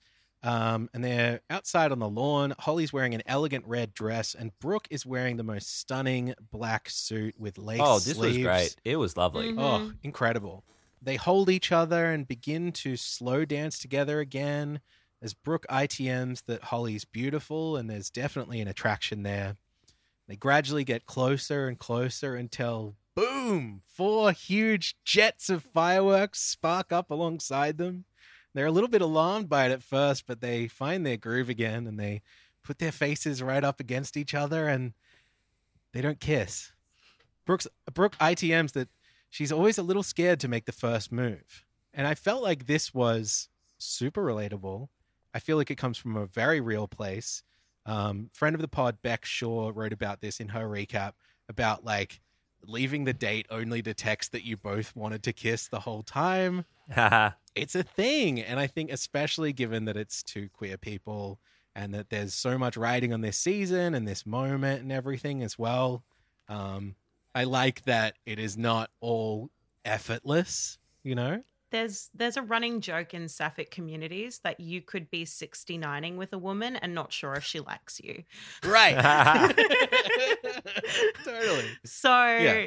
yeah. this is incredibly relatable. But I I was just like, come on, girl. The moment, just go for it. Just go for it. But Right. Mm, Yeah. That's what makes it so engaging. kind of both of them as well. You like, I feel like it wasn't Yeah. just Brooke. I was kind of like both one of you. Mm. Right. Yeah. You know? But Holly's too shy. Holly's definitely not gonna be the one to make the first move. She's just Yeah, sweet, right. like kind of demure. I feel like real sweetie pie. I feel like yeah, you'd think Brooke's the one that's gonna make the move, but Yeah. I think the fact that she didn't means that she does like feel really nervous and doesn't want to mess it up and doesn't want to rush Yeah. it too quickly. Can you do you find that one person in a relationship might traditionally assume more of that role as the the kisser and one the kissee? I mean, when you talk about queer community, like the ideas of who is dominant and who is submissive. You know, whatever. Like who is Yeah. who's a top and who's a bottom. I but then suppose that's what I'm who's a asking, Power I don't bottom and who's a submissive top or whatever. Like power dynamics play a role in every relationship, but I don't think Right. Yeah. but I don't think het people ever really interrogate it that much because there is this idea of like the man in a relationship. Yeah, right. It's Mm. so culturally ingrained. Even though there are definitely relationships where, you know, you could be heterosexual and the woman would be the more kind of dominant force or figure or the one who would be like, we're going to go do this or I make decisions or whatever. Definitely. And so, yeah, in queer communities, you just like, especially in same sex relationships, you are just like feeling that out more, or someone is more dominant or whatever.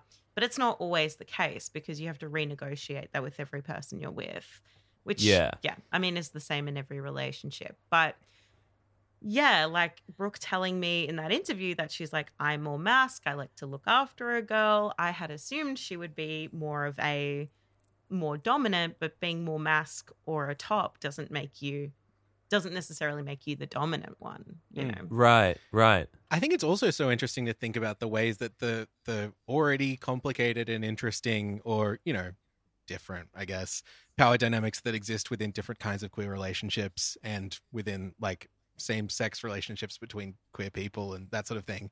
Uh, add add all of those things to the power dynamics that come with the Bachelorette, and the fact that you know there is, you know, she is a person in power and on some level in the relationship, but also there are expectations on both of the parties within that structure as well and the ways that those things interact with each other those different power dynamics like that's what's going to make this season so much more interesting than any of the other ones because there's so much more to pull apart there Yeah, absolutely. And you're so right about it. Like, what do you do in front of all of those cameras, you know? And Right. yeah if I were in a, you know, a queer situation where I'm hooking up with someone, like, I'm always like, you got to ask first, or like, it's super Yeah. cute and exciting mm. to ask first, or like, the hottest Right. thing ever is like, can I kiss you? Like, is it okay if i yeah sure hottest thing ever.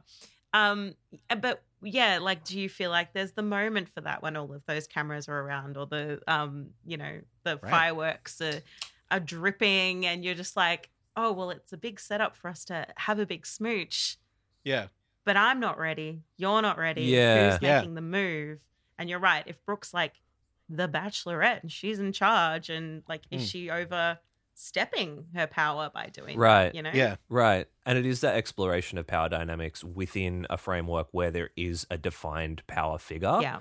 that makes this so um I mean fascinating and such a learning experience for me as well. Mm, We also have to remember that whilst the Bachelorette is higher on the totem pole than the people competing to be in a relationship with her, there's also an existing power dynamic between Brooke and the producers of the show and whatever their their interests may be and like you know, Yeah. what they can get away with putting on in the time slot, what their advertisers won't be upset about, whatever that Mm. might be. You know what I mean? Yep, Like, yep, yep. All uh, these structures. everybody's got a got a hand in it. Everyone's got a finger in the pie. That can't be a thing. What's a phrase? Have you guys read any books? I think everyone's yeah got a st- a stake, got a um a stake in the pie. a stake in the pie, a pie chart. Yeah. At the Viacom meeting. uh, it's time now for David's single date.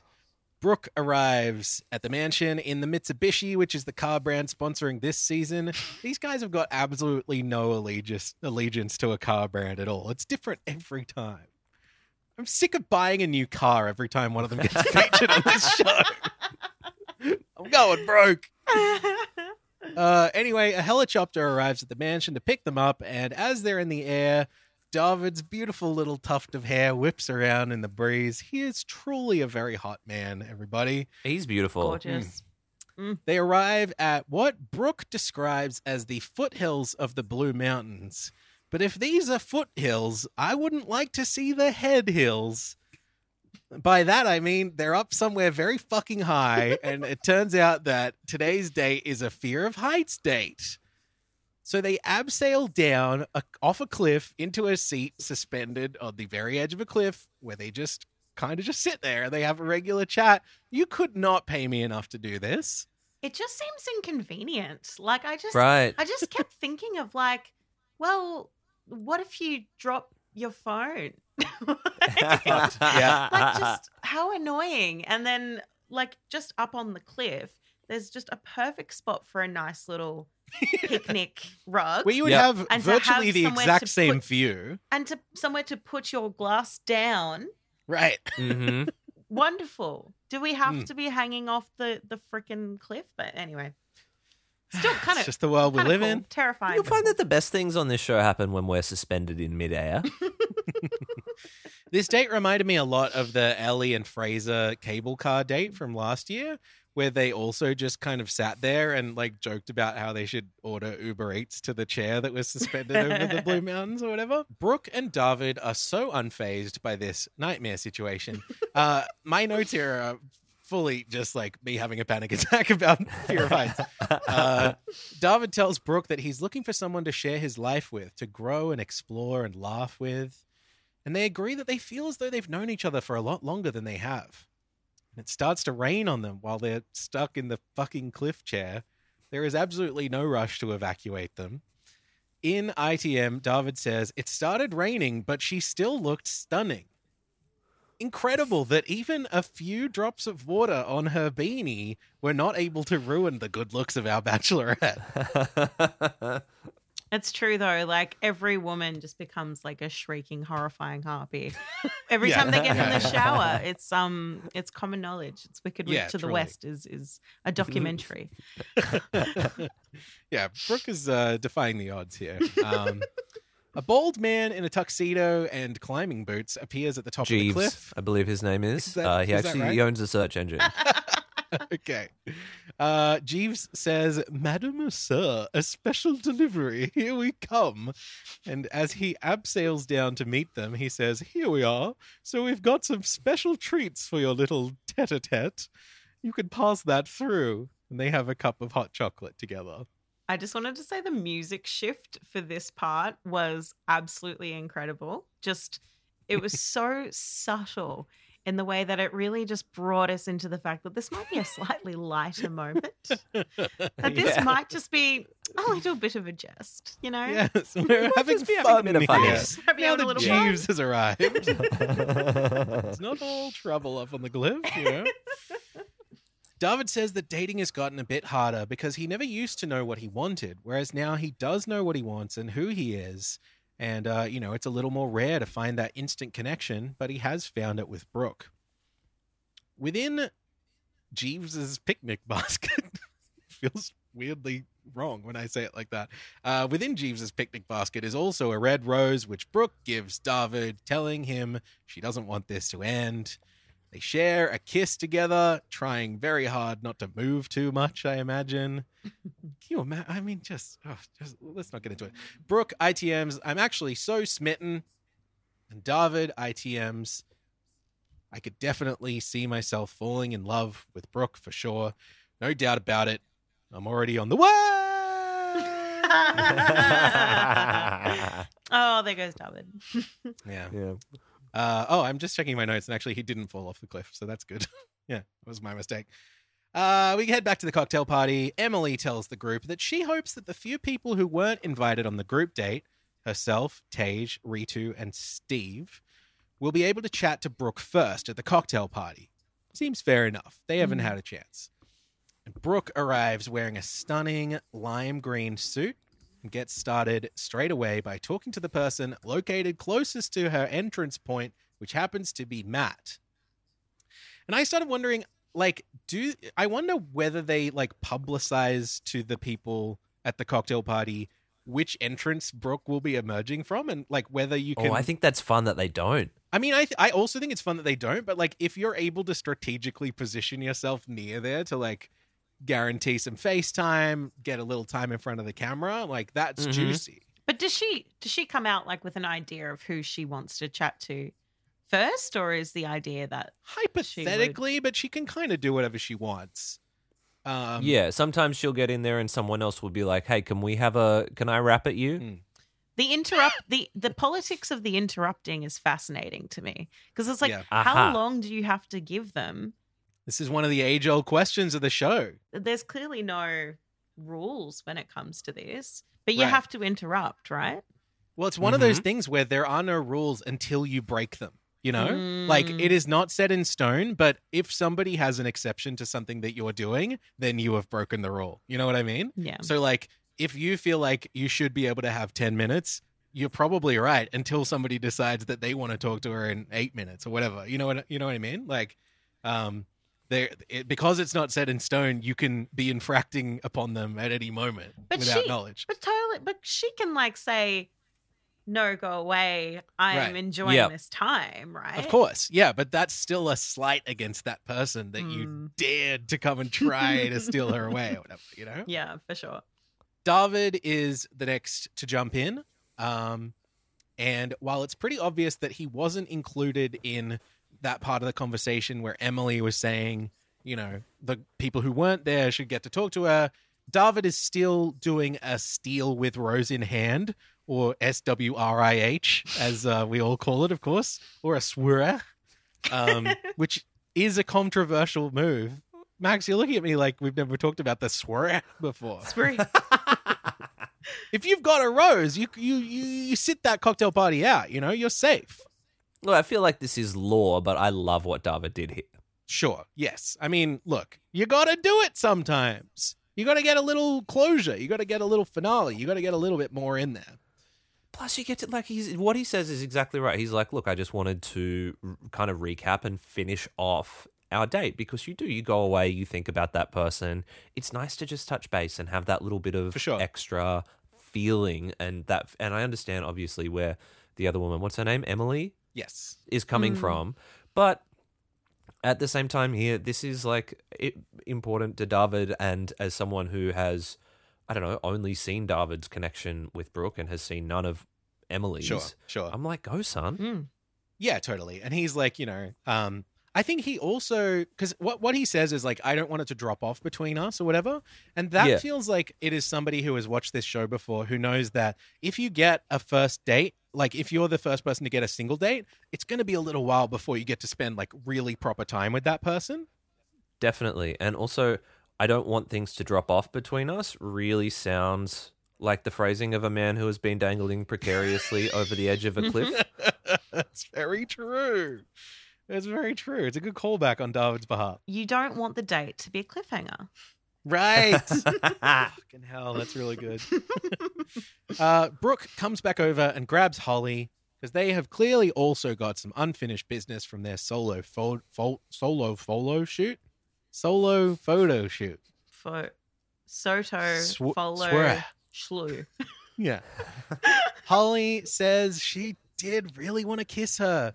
And she catches Brooke blushing.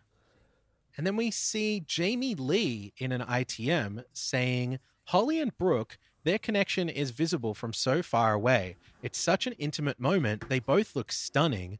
This is what a couple should look like. I should feel jealous, but I don't. I'm in awe. I found this so charming and like it was really lovely very like here for the right reasons on that level as well in the sense that like you should be as a contestant on this show you should be seen as wanting the lead to be enjoying their time as much as possible even if it's with the other suitors who are technically your competition. Like and i i don't feel like she is doing that as gameplay. I feel like that is she genuinely is like i'm i'm happy to see brooke someone i care about having a good time with somebody else. I have all the time in the world for Jamie Lee. Like, honestly, it, uh, because she was saying what we were all thinking too. Just, just so, so sweet and authentic.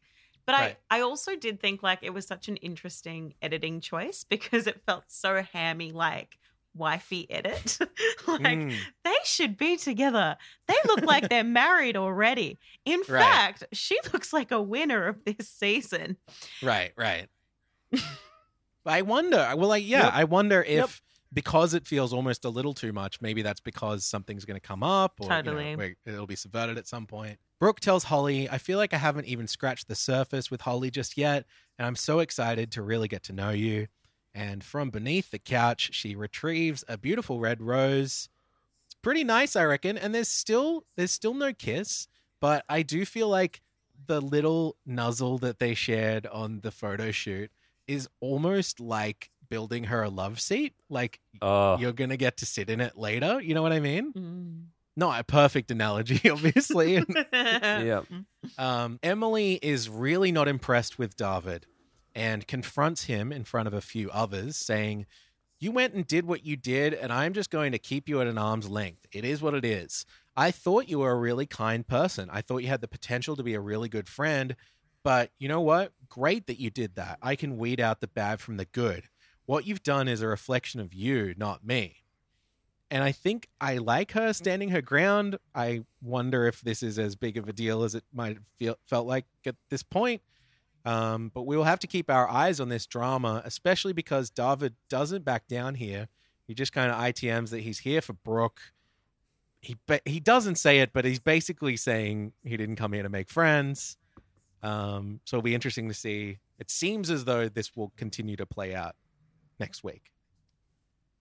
At the rose ceremony, Holly and David are safe this time, and it's another single elimination tonight. So Brooke hands out the roses in this order Conrad, Matt, Ritu, Kurt, Tage, Carissa, Emily, Steve, Jamie Lee, Jess, Beck, and Ryan.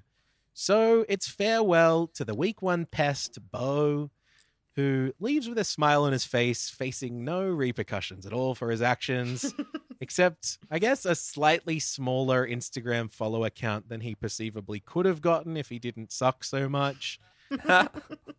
240 new people followed Bo this week. I wonder if they will stick around uh, after they've forgotten that he was on the show. Yeah, it is interesting that um, she hit this pest with a bit of Peebo. Uh, more safe, more smart, smart, more. Wait, never mind. Also, I feel like a strong move from Brooke too. Like this is a man who's obviously, Xavier, you say like he might not be cast to stick around that long, Mm-hmm. but he's a car. Uh, he's a man who's cast with the intention of stirring drama, Causing mischief. and for yeah, exactly for Brooke to send that man home in episode two, Mm. when in a more traditional season we might see the troublemakers stick around for longer. Yeah. is is pretty cool. Yeah, I'm here for it. It makes me more excited about watching next week because I'm not like, oh, we're going to be hitting those beats again. You know. Yeah, and so Jess's butt is the only troublemaker left, right? this is it. Yep. Unless some of the other butts have been sort of silent but deadly up until this point. Good. Excellent. Uh, next week, Holly and Brooke have a single date where they take a dance lesson. Feel like she was already doing fine with dancing, but that's okay. Uh, there's always Maybe more to Holly, learn. Holly's the teacher. Yeah, I like that. That'd be yeah. nice. Uh, and David is singled out in a group date and a subsequent cocktail party, although for what, I'm not quite sure. That is the end of the recap. But it's not quite the end of the episode. We don't have to spend a huge amount of time on this, but I am always interested at the end of our recaps to discuss what is happening in the world of social media when it comes to these contestants. I believe very strongly that the worlds of The Bachelor and Bachelorette and the world of particularly Instagram are deeply, deeply linked. And uh, you know, the the way that people are engaging with this stuff online, particularly I would say this season, uh, will reflect a lot of interesting things, especially in the weeks to come. So in lieu of in lieu of Instagram games, let's play some historic games. Let's analyze some Instagram games. Max is nodding. Great. For clarity, here's where the data comes from. I'm comparing the initial follower count as recorded by me at 8:15 a.m. on announced day, Monday the 18th of October, with data from the Saturday directly after the episodes aired to see how the world of social media is reacting to what we've seen on screen. And in my experience, week 1 can be pretty interesting because we're not going off cumulative stuff. We're not going off, you know, how we have grown with somebody really all that much. We're we're we're looking at first impressions basically. So yeah, you know, the first impression rose is usually important. We usually have some early favorites, but there might be some wild cards in here as well who are just getting followed because they're hot. Mm-hmm. So first, let's talk about Brooke Blurton. Without question, she is the star of this season, uh, much more so than anybody we've had on this show since Locky, at the very least. Do you agree? Like, you know, is Jimmy sure. the star of Jimmy's season? Not really. Uh, it's hard to say. I mean, is anyone? she is doing an incredible job so far, and she has been richly rewarded with 17,978 new followers on top of her already pretty sizable stockpile. That's Myself included. Great. Yeah. There you go. uh, bringing her total well over 260,000 followers at the time of recording. But as for the contestants from this season, the biggest gain so far was a bit of a curveball to me. It has been Conrad BN Stevens, whose spectacular good looks and constructive night one have helped him build up 2,174 new followers since announce. Uh, in second place, we have Jamie Lee Days, whose first kiss of the season and strong, yearning narrative earned her a healthy crop of 1,881 new followers, leaving her at 5,368 in total. And in third place, we have First Impression Rose recipient, Single Date Dangler, and the songwriter behind Iran Would Die For You. Hmm? David D- David Garayelli, who racked up 1,295 new followers, bringing Oh. his total to 2,148. Can we compare this against the night one gains from Jimmy's season? Yes. Let me open a new tab. Ah, I love stats. So, Conrad was the most of this season with 2,174.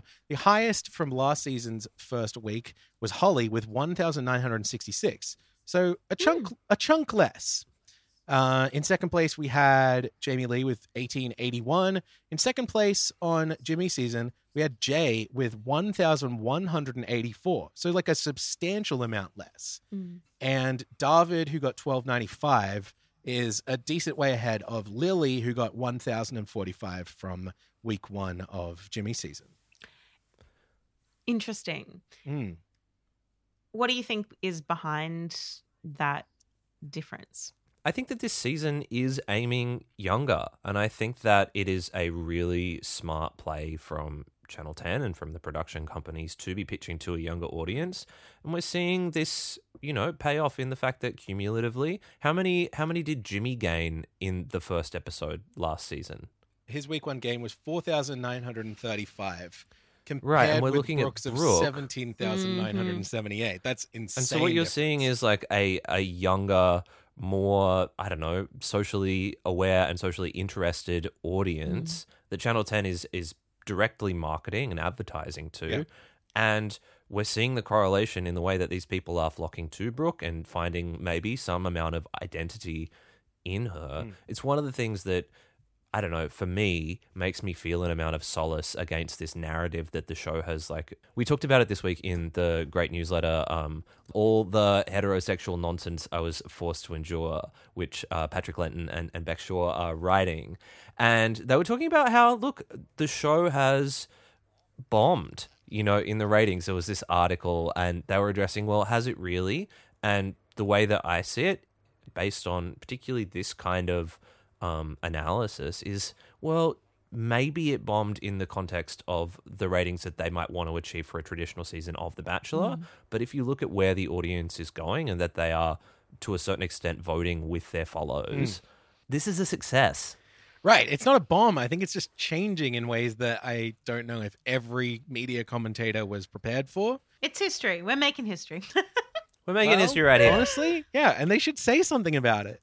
They should honestly make that part of the discussion around this season. She's dating boys and girls, hmm. and that's not what they normally do. Listeners, that does bring us to the end of another episode of the Bachelor of Arts podcast. She makes history every single week on the radio. Yeah. Nine o'clock on Sunday nights on Triple J. Nat Tencic, thank you so much for being here. Thank you for having me. She makes history. She makes the ABC complaints line. So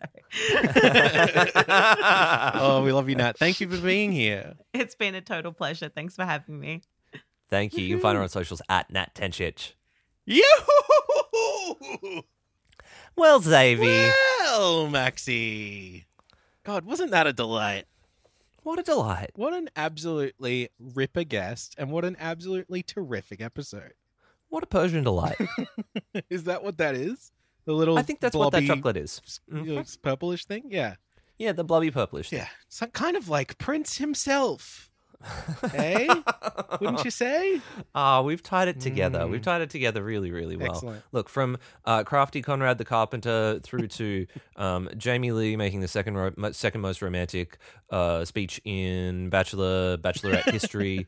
I am, you know, I'm so excited for the trajectory of this season. And if you want to get on board with us, if you'd like to come and have some chats, the Bachelor of Arts Osh posting group on Facebook is where you can go to do so. We actually did come here to make friends. you you can find us also on socials at BOH Pod. You got anything else, Dave? Let me think if there's anybody that I was gonna. Aha! Yes, of course. I'd like to shout out to the Zave heads, There he is. my personal legion of fans. Uh, I mean, you know, they're, we're friends. We're all we all hang out. We're all big fans of me, including myself. Uh, and uh, you know, while I'm at it, I might as well shout out to Max Nation. Um, a great child. yeah, a wonderful baby, and uh, many people who have named themselves after that infant. We hope that uh, both Max Nation and Max Nation grow strong and mighty and reign over the tyranny of I don't know, uh, running out of steam. I've been recording for a while. Thank you so much for being here, Max. I love you very much. Thank you for being Xavi, my podcast co-host you. for five thousand years. So many years. Listeners, we love you. Goodbye. Goodbye. Running out